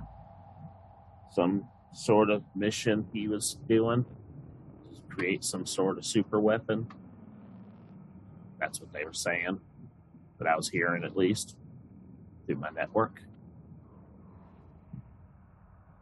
And I don't think they did it intentionally because they wanted to use it. I think they were just trying to create dogs they could control or something like that. Hell, I don't. Maybe they wanted, you know, to create dogs that could speak, dogs that they could send them and, you know, attack things remotely without sending humans in. I, I don't know what their reasoning behind it was, but they did it and it got out of control. Something happened maybe somebody carry you know it maybe whatever they did is communicable maybe humans spread it to the dogs. I don't know. But that guy right there he's the one who did it. And he has not left that base since this shit started.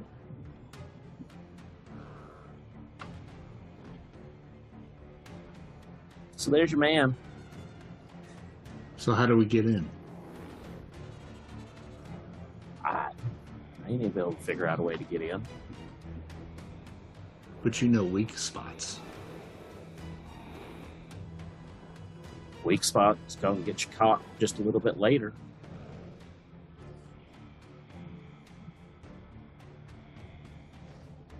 What if we could expose a weak spot and ensure that they're too busy to catch us? Track with me here a second. I've got my friend Bill down at the high school. Whole number of people out there that work with each other to try to survive this mess. What if we were to, I don't know, say, start a little protest, a little riot, a little Donnybrook. If we start it close enough to the building that the soldiers come, keep everybody at bay, and perhaps we sneak in unnoticed.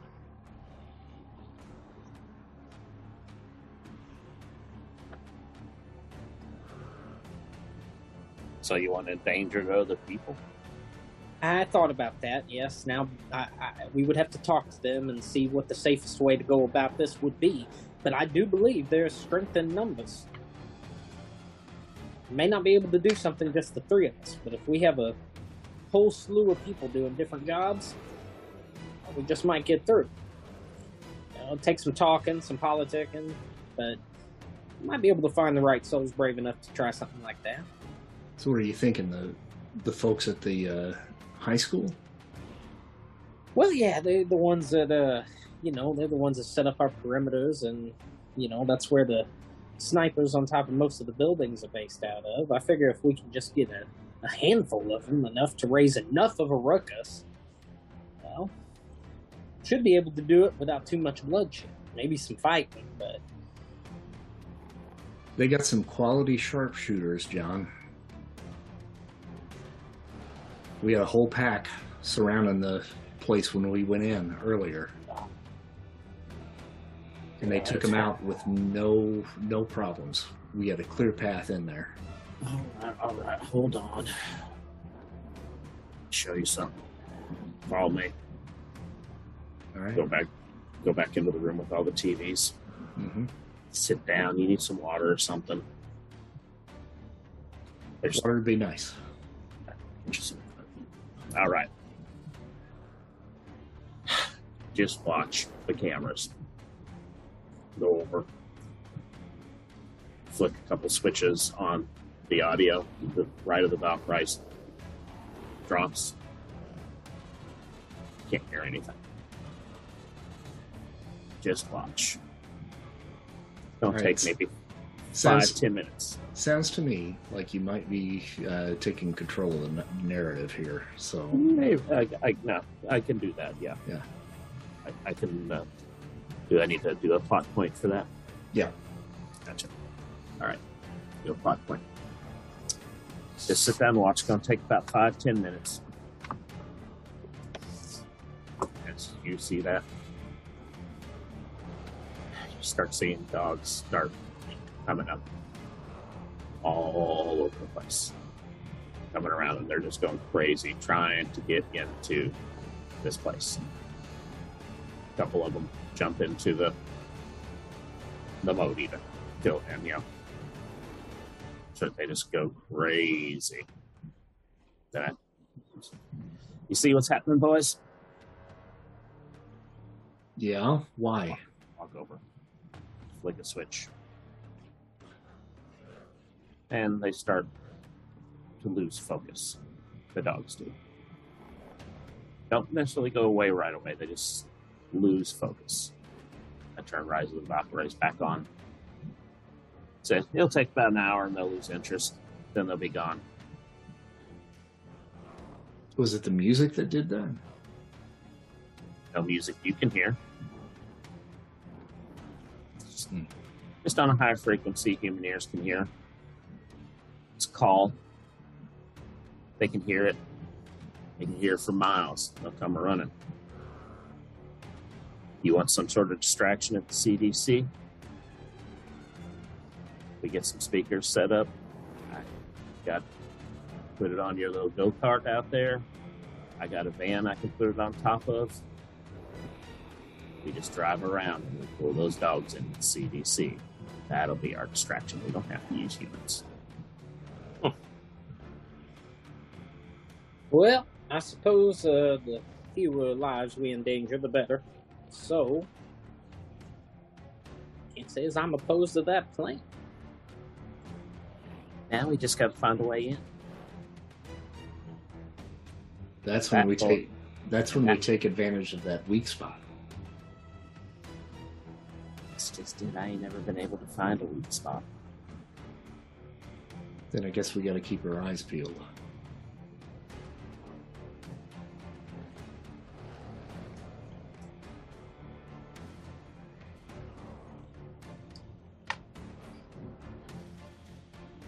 You ever been out there, Ford? Not exactly. I mean, I've been around just to get the lay of the land. I don't know.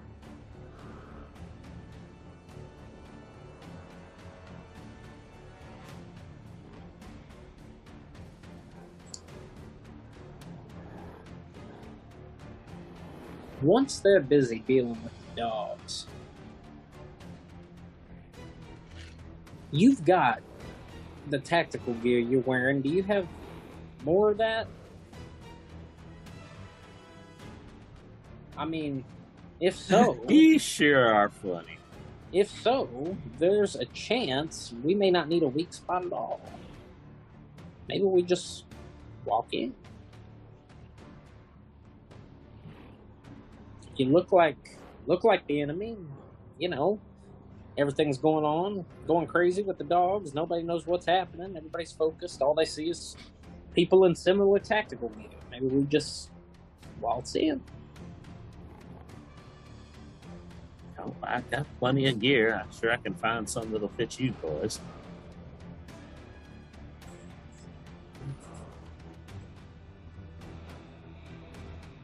I just don't think, know, it's not like when there's a bunch of rabid dogs running around and just going to open up the gate and welcome people in.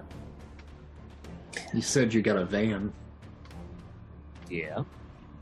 Can we rig it to just drive through the fence?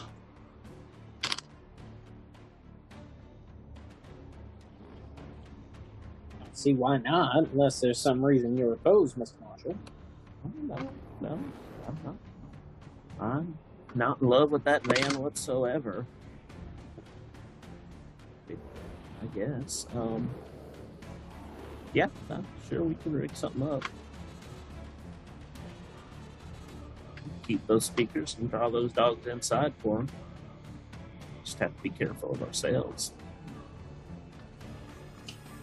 That is one thing that concerns me now. I mean, uh, we are going to be putting ourselves right smack in the middle of danger, however we decide to go about this. I, I would. We don't. We don't know for sure that the answers are going to be in this building. This chamber seems like a great lead, but I hate to see something happen to one of us. He's there. He's either there or he's dead. Well, listen, I. You've got the tactical smarts, the advantages, knowledge that we need. I'll take point from the fight. We run into anything shady, I'll take the brunt of it. Y'all too hightail it out of here. But I'm thinking that walking right in is maybe going to be our best bet we don't have time to scope out another weak point or get other people involved. I, I mean, it may just be our best hope.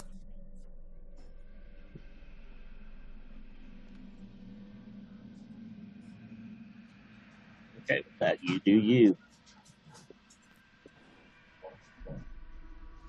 Thank you, John.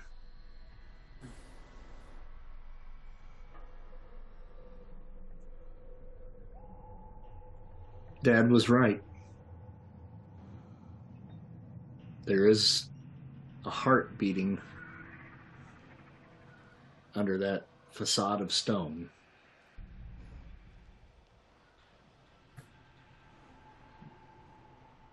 There ain't no heart here. That's been gone a long time ago, boy. Anything you're seeing as a heart is me just want this shit show to end. Good enough. Let's suit up. No Yeah, time yeah. like the present. All right. So this will move us on to chapter three, the test, where we explore the situation, situation, run into conflict, make friends and enemies until a character goes into the cave. So we get another plot point.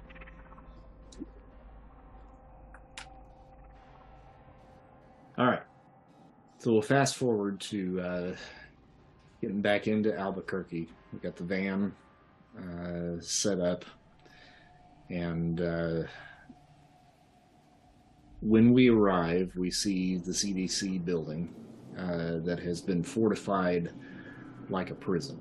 Um, there are two gates, um, well, two fences, uh, chain link about uh, 12 feet tall with barbed wire uh, running around the top and also uh, around the bottom uh, to basically prevent you know animals from trying to dig under the fence. Um, there are two gates uh, that come out the driveway, uh, and then there's a back entrance uh, as well that has two gates uh, entering in through the back. The CDC building is a three-story building uh, that basically takes up uh, about half of a block uh, in downtown Albuquerque.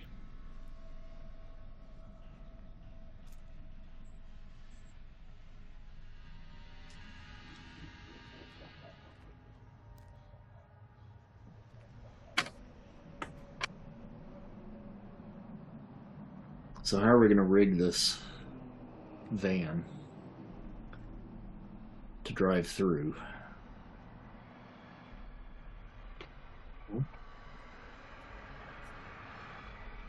Brick on the gas pedal. Tie off the steering wheel so it drives straight.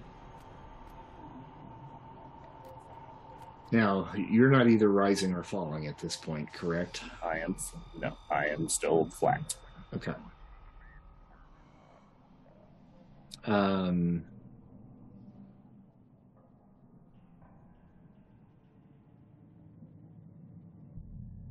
I think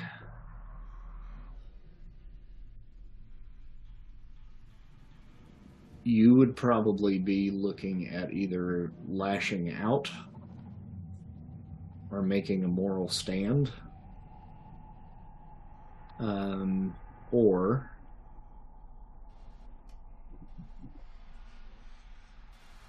po- possibly satiate if you want to stay.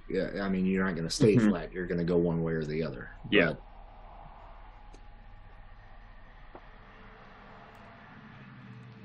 Um,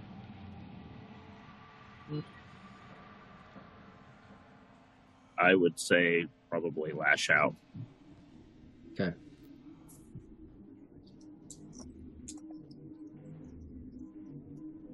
That gives me my instinct points. Uh, it would get you instinct points either way. Uh, Yeah. but yeah. Um, but yeah, that's what I would say. Um, that's a six plus my two instinct gets me an eight. Okay. All right, so you rig up the van, and it careens into. Are we going front side or back side? Um, I would say front side, and we if we're kind of before we do this, we may want to take a step back and say, you know, since this is in the city, we may want to stop by and tell your friends don't be bringing a lot of dogs in the area, and they probably need to stay inside tonight. Yeah, we'll we'll make that that call. Uh, probably Yeah. from your place. We'll just. I'm sure you've got a ham radio. Oh yeah, I I was listening to you two talk. So.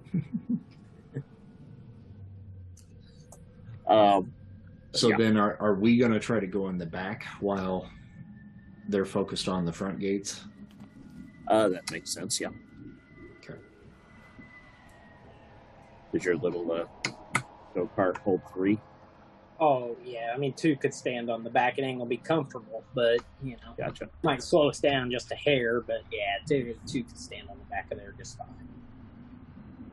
Gonna grab some bolt cutters. Bolt cutters and lots of bullets and ammo. Yeah. Yeah. Okay. Okay, so with your roll, the uh, van, uh, you've got it aimed at the front gate. You got the uh, sound going so that only the dogs can hear. We start seeing them gather. Yep. Uh, and we've got the go kart set up pretty much right next to the van. Mhm. Uh, and you hit the pedal to the metal, drive the van through, and as that's going, we hop on board, or you hop on board uh, the go kart, and we head around towards the back. Um, the van crashes through the gates, uh, and keeps going until it hits the front uh, of the CDC. There's a guard shack out there that is uh, got a couple of guards in it that are shooting at the van as it is careening through. Uh, but since there's no driver, uh, it continues on its path um, and runs into the front of the building, and you can hear the tires screeching uh, once it comes to a halt there. Uh, and gunfire continues as we head around to the back of the building. Um, I grab the bolt cutters uh, and start uh, chipping away at the fence on the backside uh, and the uh, razor wire that's at the bottom so that we get a clear path in there uh, and um, cut an opening so that we can just squeeze through without getting hurt uh, and get us inside the back. Um, the building itself has got several entrances uh, along the backside, uh, each of which are obviously locked. Uh, so now we've got the issue of trying to get into the building itself. Being the survivalist I am, I'm sure I would have anticipated something like this and possibly would have a little C4 on me to blow locks. okay. Um, so this is um,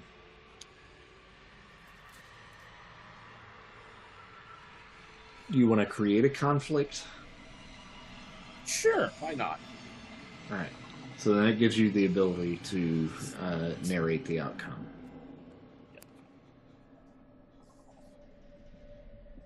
Okay, I just look at you guys and go. You may want to step back a little bit. Reach down into one of the pockets on my pants, and pull out this tube.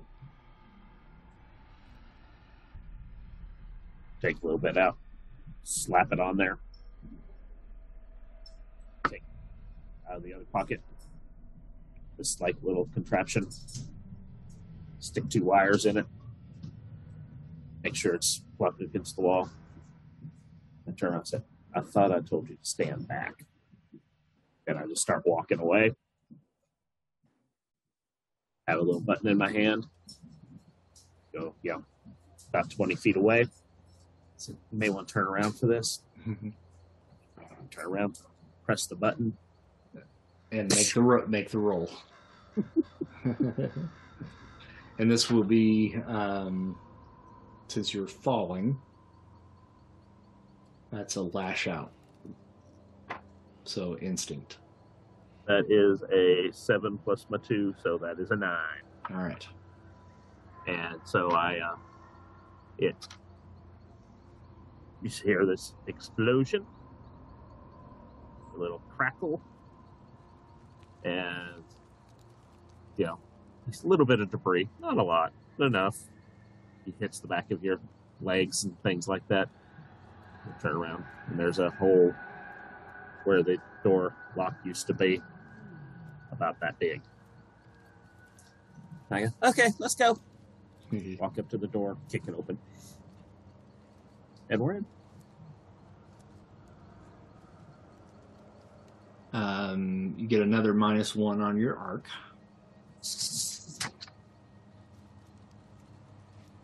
And you get a plot point.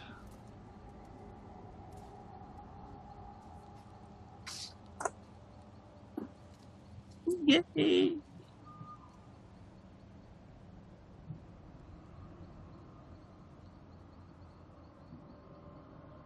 All right, so that obviously created a lot of noise.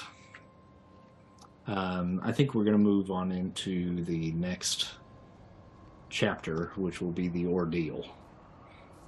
Um, because I think we have now entered the cave at this point. This is the greatest challenge in the story and will rise to glory or fall to tragedy until a character will take the road back. Um, once we get inside, um, we can hear down the hallway footsteps quickly coming in our direction. There is just a single hallway here uh, with a couple of doors on either side that look like they go to just individual offices.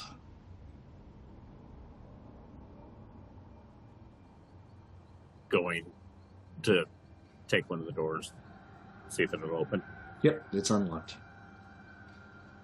Open it, stand behind it. Okay. Um, I'm going to go into the office directly across the hall from yours. Are you keeping the door open?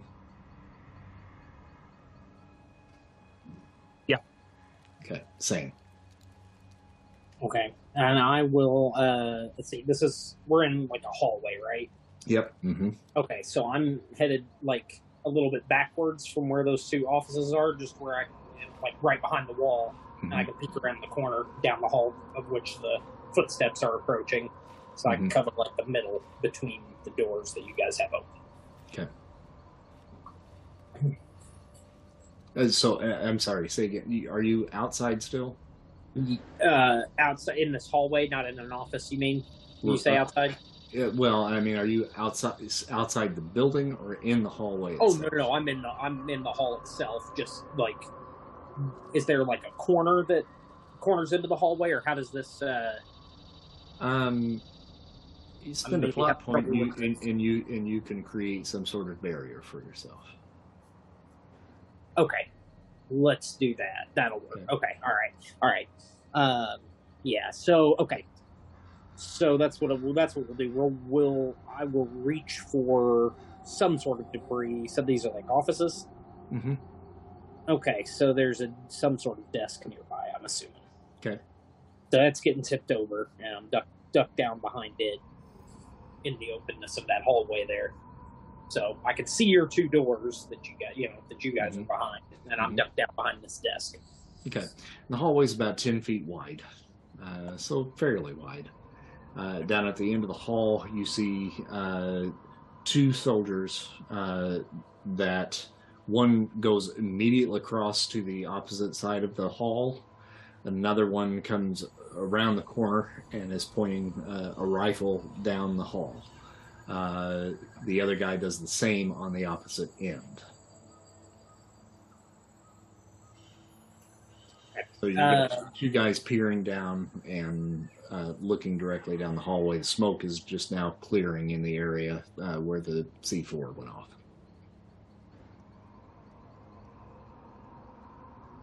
So this might be. I don't know. So this is just be like a protect self, but I'd fire like a like cover fire essentially. Just like I'm not, you know, look, I'm not standing up behind the desk and actually taking aim. I'm just lifting the gun up, pop, you know, just popping a couple rounds off to try Mhm. to distract them and get attention. Okay, sure. Uh, so uh, this is uh, you can go survival here. Survival. one. Okay. All right. Mhm. Good deal.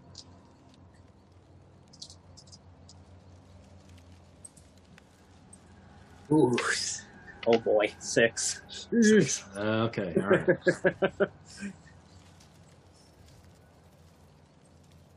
Okay, so the conflict is not resolved and is still in play. All right. Uh, the character player receives a minus one arc. Okay. So it takes me back to zero on flat then. Uh, you can never go back to flat. You actually go to minus one now. Oh, it just goes straight down to minus one. Okay, so now am I? I am now falling then. And yes, you are now falling. Okay, Yep. Got it. Okay, got it. All right, cool. Okay. Um. Okay, so you take a couple of shots uh, in that general direction there, Mhm. uh, which draws their attention specifically to whatever or whoever is behind that desk, and they light that desk up. Now, fortunately, it is taking the brunt of the uh, of the damage, so you're not hit by that but they for sure know you are there and they are just lighting that thing up at this point. So john now you and i uh, have a new conflict on the board uh, which is now not survival but it is probably rescue ford Sure, fine. Um,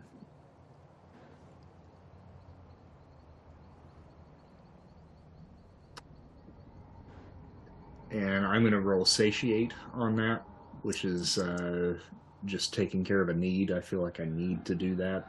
It's Mhm. not protect self because I'm not really protecting myself. I'm trying to protect him. Right. Uh, so that is an instinct, which I'm rising, so that gives me a plus one.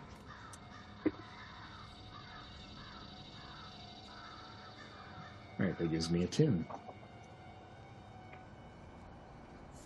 Would-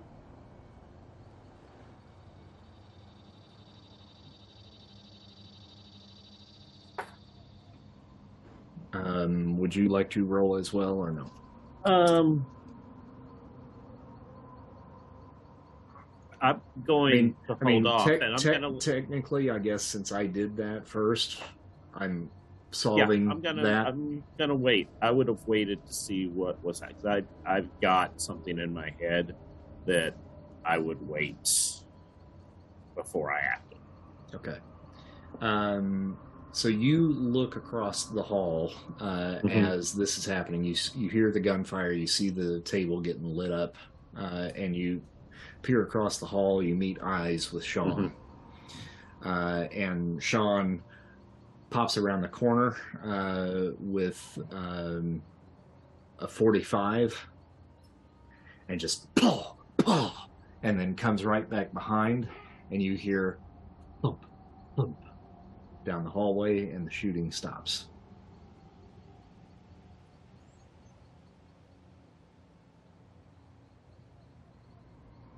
Okay. Well, walk back out in the, in the hallway, look down where the soldiers are. And they're dead on the floor. Hmm. I turned, looked to Ford. I said, maybe we should hold back on shooting just a little bit. We're going to need somebody to take us to Dr. Chambers. So, Yeah, I will not gonna probably- lie. probably need a hostage. Not gonna lie. That uh, got a little panic there. Got a little panic. Yeah, saw Uh, that. Looking around, checking myself for bullet holes. Like, oh god. Okay. You're uh, okay, though? Yeah, yeah. Thank you, thank you. I'm uh. All right, all right. Let's move. We gotta move. I'm gonna start looking around. Like, Nice shot, nephew. Learned it from my dad, who learned it from you.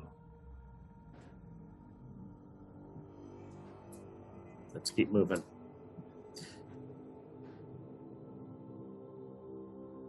All right. So we're going to head down the hallway.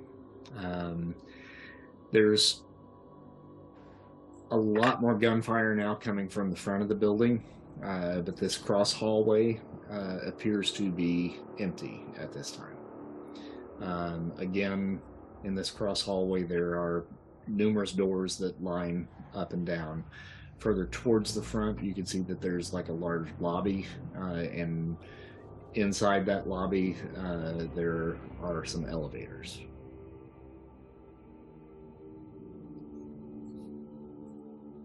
There a uh, listing of office numbers and occupants. We're going up to the lobby. Yeah. Yeah. Uh, there is. Yeah. Uh, and you do see uh, Dr. Niles Chambers listed on there, and he's on the third floor. Where do you think they take they send people in case of emergency in this building? I would he'd be- imagine to the basement, don't you? I think might so fly. too. I say we check out the basement first.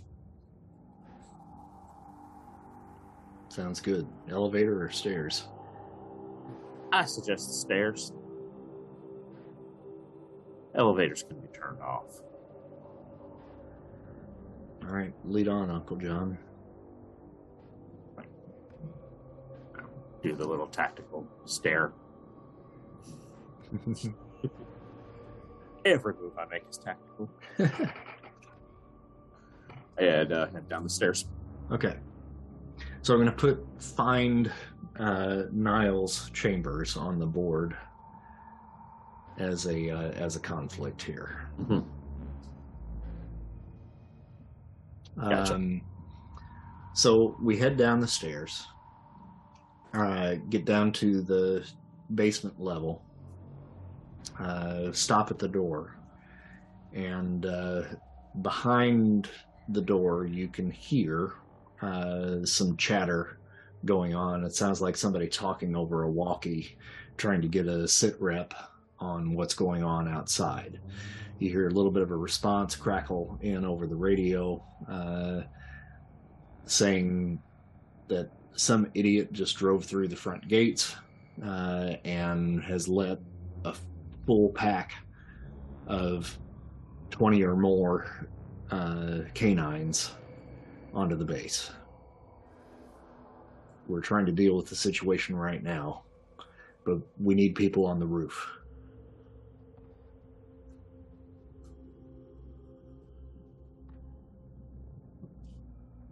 And I'm sorry, but uh, where did this come from? We're we hearing this on the radio? Or? Yeah, on the radio from uh, behind the door, uh, just Okay. at the base of the stairs. Yeah. Got it. Okay. Um,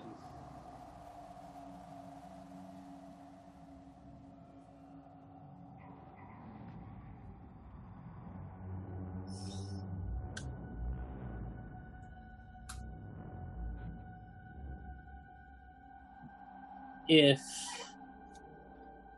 okay, if we can hear that, and we know everybody's headed up to the roof, we don't know who's back there. Um,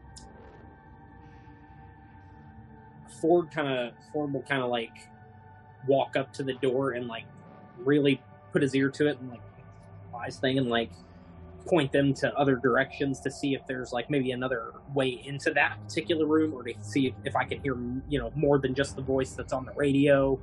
Um, and then like as I'm doing that, you know, like peek, like even get down and like try to peek, like is there underneath the door? Can I see anything? A second set of feet, anything to Hmm. let me know if there's only one person in there is that I can hear, or, or if there's you know a room full of people. Looking underneath the door, you can tell that it's a fairly large area. Um, you do see uh, probably three sets of feet within your vision, but you can't catch the whole room Sure uh, for sure. All right, now I'm whispering to them like we've got multiples in here. Now you pointed off to uh, two areas to see, you know, maybe if we might be able to find uh, something there. Would you like to create something for us to find a different way in? I'm so glad you asked. Um, I'm gonna. I, I okay. I the plot points you can introduce like an NPC, right? NPC. Uh, Okay. you, you basically just take control of the narrative and you say what it is that we see, uh, what it is that we Alright. find, anything like that. You just can't control what the other characters do. What you do about Mhm. that? Okay. Yeah. So, all right. So when Sean peeks around, you know, his corner, what you see down there is is yet another long hallway, right? And it's like, I mean, almost intentionally similar to the one we were in up there. It's almost like this place is some kind of maze. And down toward the end, there's like a big set of double doors. And right when you peek around, those double doors burst open, and you see uh, what looks to be a, a, a woman. If you had to guess, probably close to your age, uh, Sean to Sean's age, where uh, she is wearing a hospital gown. Mhm. She is sweating profusely and barefoot, and she is a running and headed your direction. Okay. Um, so I'm going to bring the gun up to her. Hold it, hold it right there. Shh, be quiet. And yeah, she sees that and then like immediately hits the ground and like covers her head. She's like, "Ah, ah," Shh. And I, I reach down and I put my hand over her mouth and I pull her up and bring her up to me and put my hand over there and snap twice to try to get John's attention. You got John's attention. All right. so so I've got this chick in front of me that's in a hospital gown and barefoot. And I'm like, what do I do? And while you're holding her, she she's going, please, please, please, please, please, please. I just I got my hand over her mouth. Oh, then over I her think mouth, she's yeah. going. Just walk up to her. We're not going to hurt you. she's breathing real deep. Gonna grab Sean's hand. Don't scream. Please, please, you gotta get me out of here. We'll get you out of here. Where's Dr. Chambers? I don't know who that is, but the man, the man, there's a man. He's he's been working with me. There's others. There's others. I woke up and and they're all down there. They're they're, they're you gotta go do that. What, what are you doing here? I I don't know. I I woke up here and they were they, they poked me with needles and, and I was asleep and then and then I was awake and they said there were experiments and then I was part of them. I have, no idea. Shh. Calm down. You're to be okay. We'll get you out of here. You said there was a man. He's still he's still back there. He he was talking to somebody on the radio and I woke up and I saw the door open and I just ran. I don't know where it is. Yeah. Okay. Go ahead. Is there a, is there an office next to? Is there an office door or something next to us? In this particular hallway, yeah, similar to the one upstairs. Okay. Everything Okay. looks like a maze. So Okay. there's Oh, little okay. offices just like the ones All right. upstairs. Step into one of the offices and hide. You'll know when everything's okay. Okay? Where you said the man's down there. I point down the hallway. What room? She What room? I, I, I don't know. It's it's a it's a big room, like a like a surgery room. It was I ran uh, uh, from the left, I think. Okay. All right. Thank you. Go hide. We'll take it. We'll protect you later. We'll, you'll be fine in the office. We'll be back. All right. So what do we do, John? Going down the hall to the left. Looking Right. for a big room, surgery room. Guns drawn and whatnot. All right, so we head down that way. We kind of pass the area where the radio chatter was going on in that larger room, that central room there. Uh, that door is open. Kind of peek around quickly around the corner, Mhm. uh, and we do see uh, four soldiers uh, inside that room. Uh, most of them are all on uh, radios and shouting orders and trying to again just get an idea about what's going on upstairs. Um, and they're distracted enough right now where we should be able to get past that area. Mhm. Uh, so we move on down the hallway, and we do see uh, a set of double doors uh, down there that have a little window in each one of them. Um, and if we look inside that window, we do see what she says uh, was a kind of a little surgical uh, arena, basically. Um, green tile uh, and uh, three different tables on the inside, two of which have what appear to be bodies, whether they're alive or dead, we don't know, uh, and one that is empty. Uh, there is uh, one man uh, standing uh, at a uh, computer inside there, typing furiously, and he's got his back to the door.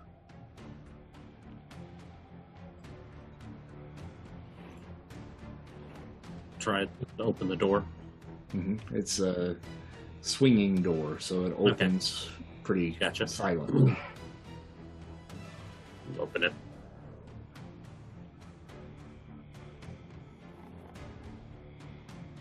Dr. Chambers? What is it? Uh, what you doing? Who are you? That's not important. Why'd you start this? What? This. Everything. Why'd you start this? You're not with the military. Oh, no, well, we are not with the military. Then who are you? I said that's not important. Somebody that wants this to end. I think you're the person that can end it.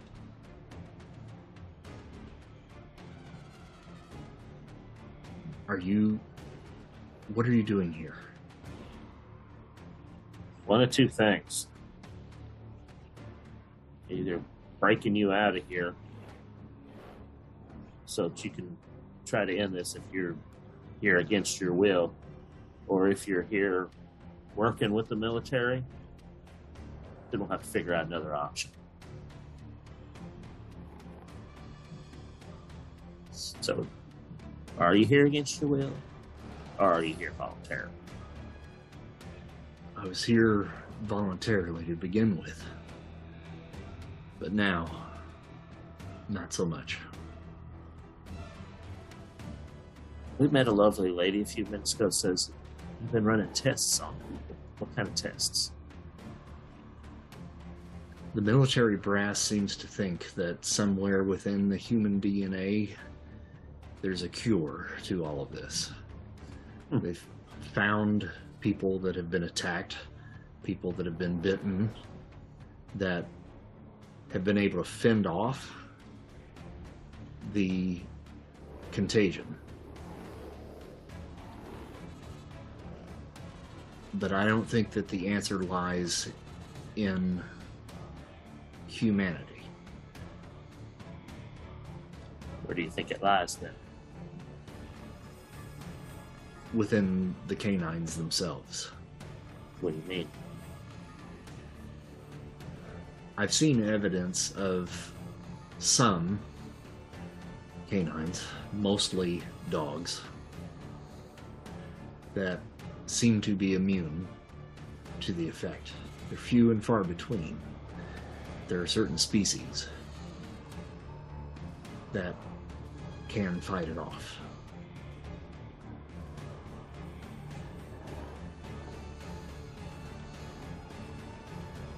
How close are you to figuring all that out? Not as close as I'd like to be because they're not getting me the resources that I need. Kind of resources you need. the right animals. But finding them and finding them alive is the biggest issue. And they're not willing to go out to get them. Hmm.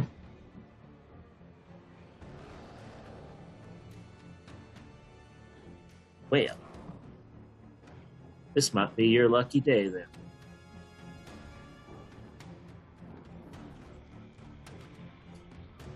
You want to get the hell out of here? I'd like nothing more. Well, then my name's John Marshall. Nice to meet you, Dr. Chambers. Let's get you the hell out of here. Ford reaches down and grabs the uh, extra pistol on his ankle and kind of reaches out to the doc. Says, "You know how to use one of these? Not at all. You're gonna want to point it, and you're gonna want to pull that. Let's go." Just take it. So it's better that you keep this for. Uh, whatever. We got to get moving now. Let's get the doctor out with us. Go back and collect that poor girl. See if we can get out of here unnoticed. Um, sure. All right, so who's taking point? I'll take point.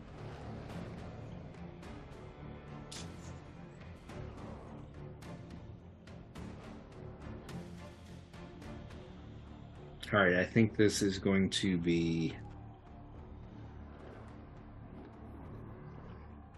a satiate, so instinct roll for you.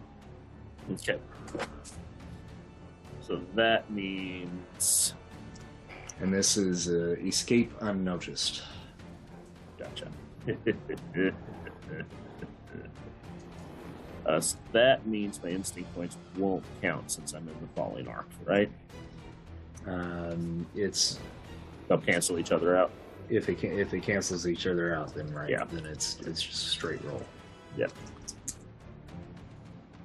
Pay for the gentleman. Karma. Oh, I got, I rolled a ten. Oh, I got a, I got a six and a four. all right. So you get to narrate what happens, how we get out of there. Right. So we will go back the way we came. When we get to the room that had those four gentlemen in it,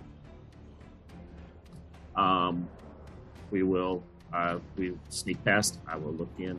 They are all zoomed in on their consoles, consoles, trying to figure out what's going on, trying to keep track of this mess. So just go, and we go one at a time past. Uh, when we get to the room that we told the lady to go in, and I'll to, to Sean, go get her. Sean will go in, get Sean go in and get her, pull her out. She'll freak out a little bit Chambers, though. Mm-hmm. I just it's gonna be okay. We're good. Um, rather than go up the stairs that we came in, I'll look. I'll ask Dr. Chambers, "Is there a back set of stairs that leads towards the back door?" Yeah, uh, down the hallway we just came from. Gotcha. Okay, so we'll head that away, and we'll go to towards the back stairs. And when we come up in that hallway, is does it come up to the next to the door that we kind of blew open? Uh, it comes up down the the cross hallway on the right hand side. Gotcha. All righty. Um, we will continue to just sit around.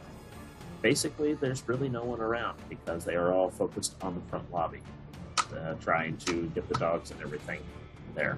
Um, when we get to the the um, two dead slash wounded soldiers that Mhm. Ford or that Sean killed, Yeah. um, gonna pat them down see if anybody has keys on them. Okay.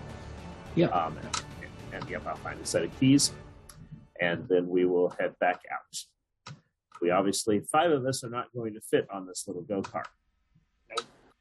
So, Ford, you're going to take the doctor and the patient. And I'll say, go back, but don't go in. Just go back. Right? You know what I mean? Hear ya. Okay. Um, and so I'll send them on the way, send them on the go kart, make sure that they get out okay. For uh, Sean and I will look for a. Is there a? We'll look for a vehicle somewhere around.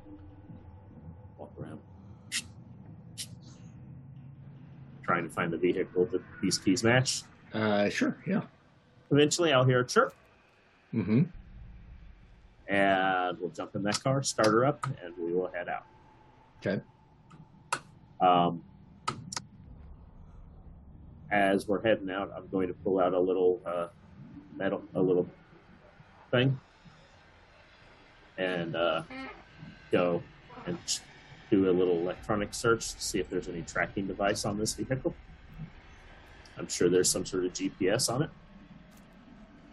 Mhm. So once we get out to a little bit safe out in the desert, we'll stop. Pull into got a little flashlight, GPS device underneath the dashboard. Pull it out, dismantle it, disable it, throw it on the side of the road, keep on going. Okay. Back home. All right, so that moves us on to chapter five, the final chapter. Characters return to their original state and determine their tragic end or heroic fate. So now you've got plot points, and uh, you get another plot point for moving on into this. Uh, and you can use those plot points to basically describe what you feel like happens for your character and perhaps for the end of the story as well.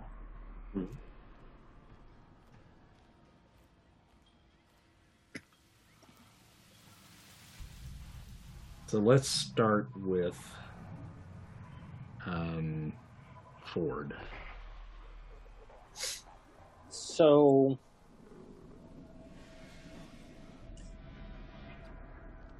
let's see. Okay. All right. Got it.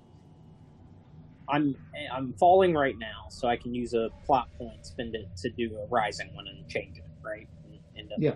hmm Right. Okay. All right. So I'm gonna I'm gonna do that, uh, and I'm gonna go on uh, like the the befriend on on the rising action here, and um, I'm going to while you know waiting for uh, the marshals get back, talking with the doctor, and attempting to find out as much as I can, essentially about you know kind of how this started, what he what he means about you know the type of animals he needs to maybe fix it, um, and then see see what I can do on that front.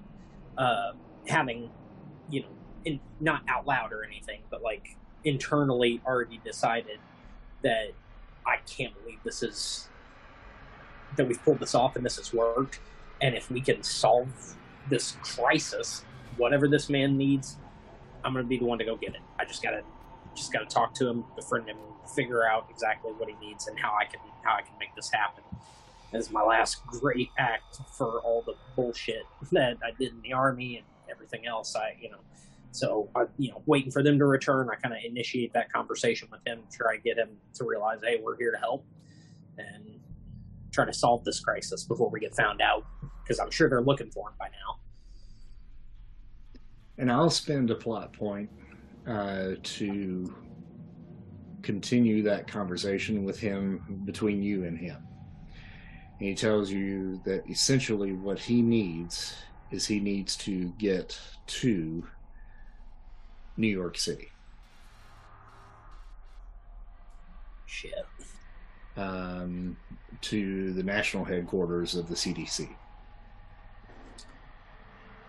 Um, and he knows some people there that he should be able to work with to help work on a cure.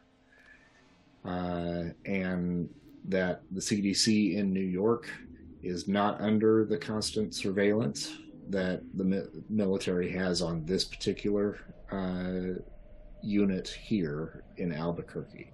Now, there is a military presence there for sure, but he seems to believe that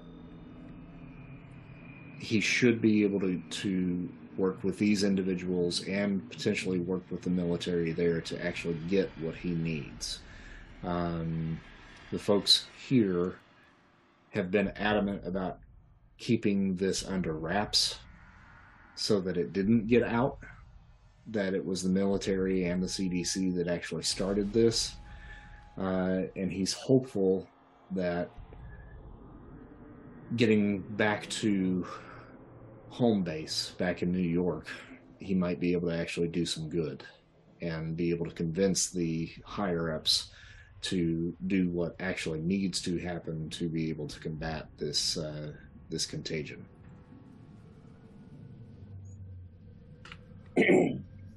which means he needs somebody or some people to help get him there safely. Because once the military finds out that he's missing, they're probably going to be hot on their heels. Okay. All right, I'm gonna I'm gonna pitch a pitch a classic idea here, and it's gonna take myself and Sean and John to pull this off. But if we can get the right number of vehicles quickly, uh, and all head the same, roughly the same direction, we pull the old they don't know what car he's in trick, you know. Uh, if we all three head different directions, somebody's got the doctor, nobody knows who, that one's going to New York. Uh, I don't foresee this ending any other way because the second we get on the road with just one car or one vehicle of any kind, uh, you know, they're, they're going to find us. We're going to get. There's going to be somebody asking questions before we make that long of a trek. Our best bet, I think, is to to make them think somebody else has the doctor and make them follow that person. Uh, I'm open. I'm open to any ideas, but we've come this far. Uh, the only the only way to see this through is to get this man to New York.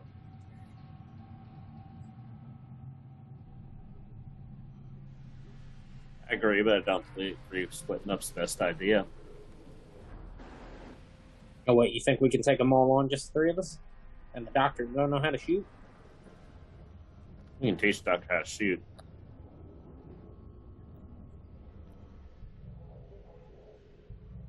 Either that. Well, first things first, we need to get this girl into town. I'm sure there's probably some people looking for her. But anyway, um, we get him to New York. Splitting up is the stupidest thing because then when they come free, it's you and a doctor that can't sure shoot. If it's So- three of us, then there's three of us that can shoot. Savannah speaks up. She's heard basically the whole story at this point. Savannah is the girl that uh, that you guys rescued. She says, "Look, what the doctor did to me, I get now that he was not doing it of his own free will. I don't have anybody left. I I got bit. I survived." My family were set upon by a pack, and none of them survived. Very sorry Aye. to hear that, man. I do know how to use that gun.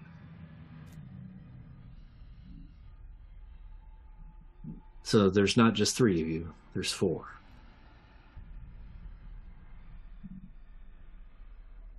Count me along for the ride. I'll do what I can to help. See, now we got ourselves a regular little militia here, Ford. And I'd much rather be traveling. No, I can't say that. I'd rather be traveling alone. But common sense says we should stick together. Well, Hey, Ford. You, do you know what? It, listen real close. Be real quiet. Do you hear that? can't say it's a do. I don't hear anything. Uh, if you listen real close, I can hear it. Listen, it's it goes, thump thump, thump thump, thump thump. Yeah, I suppose I've heard that. Oh, go fuck yourself, Sean. I think we found the Tin Man's heart. Just might have. Just might have. All right. And Ford, I think you found your courage. Yeah.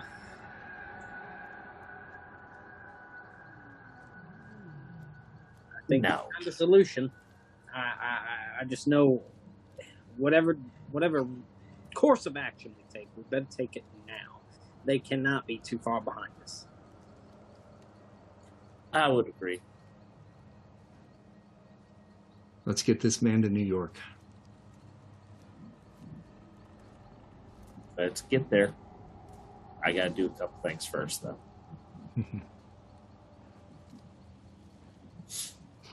Um, Ford, get your friend on that ham radio over here. Bill, what you want with him? I got a lot of shit out here that he may want that we can't take with us. Oh, you're not planning on coming back? Huh? Well, probably not for a while. All right, I'll get a hold of. him.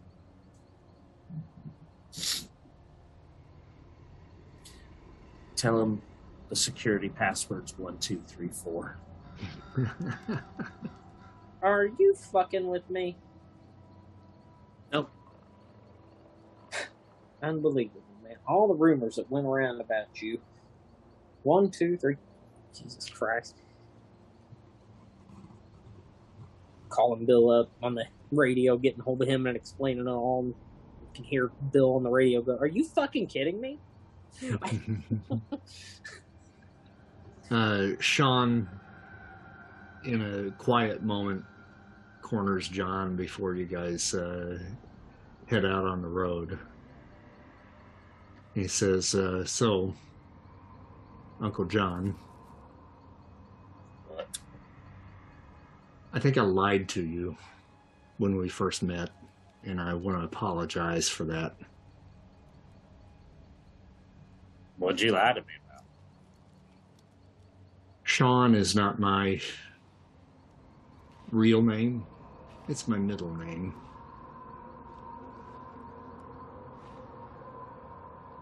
Okay. What's your What's your real name then, boy? John Marshall. Pleased to meet you.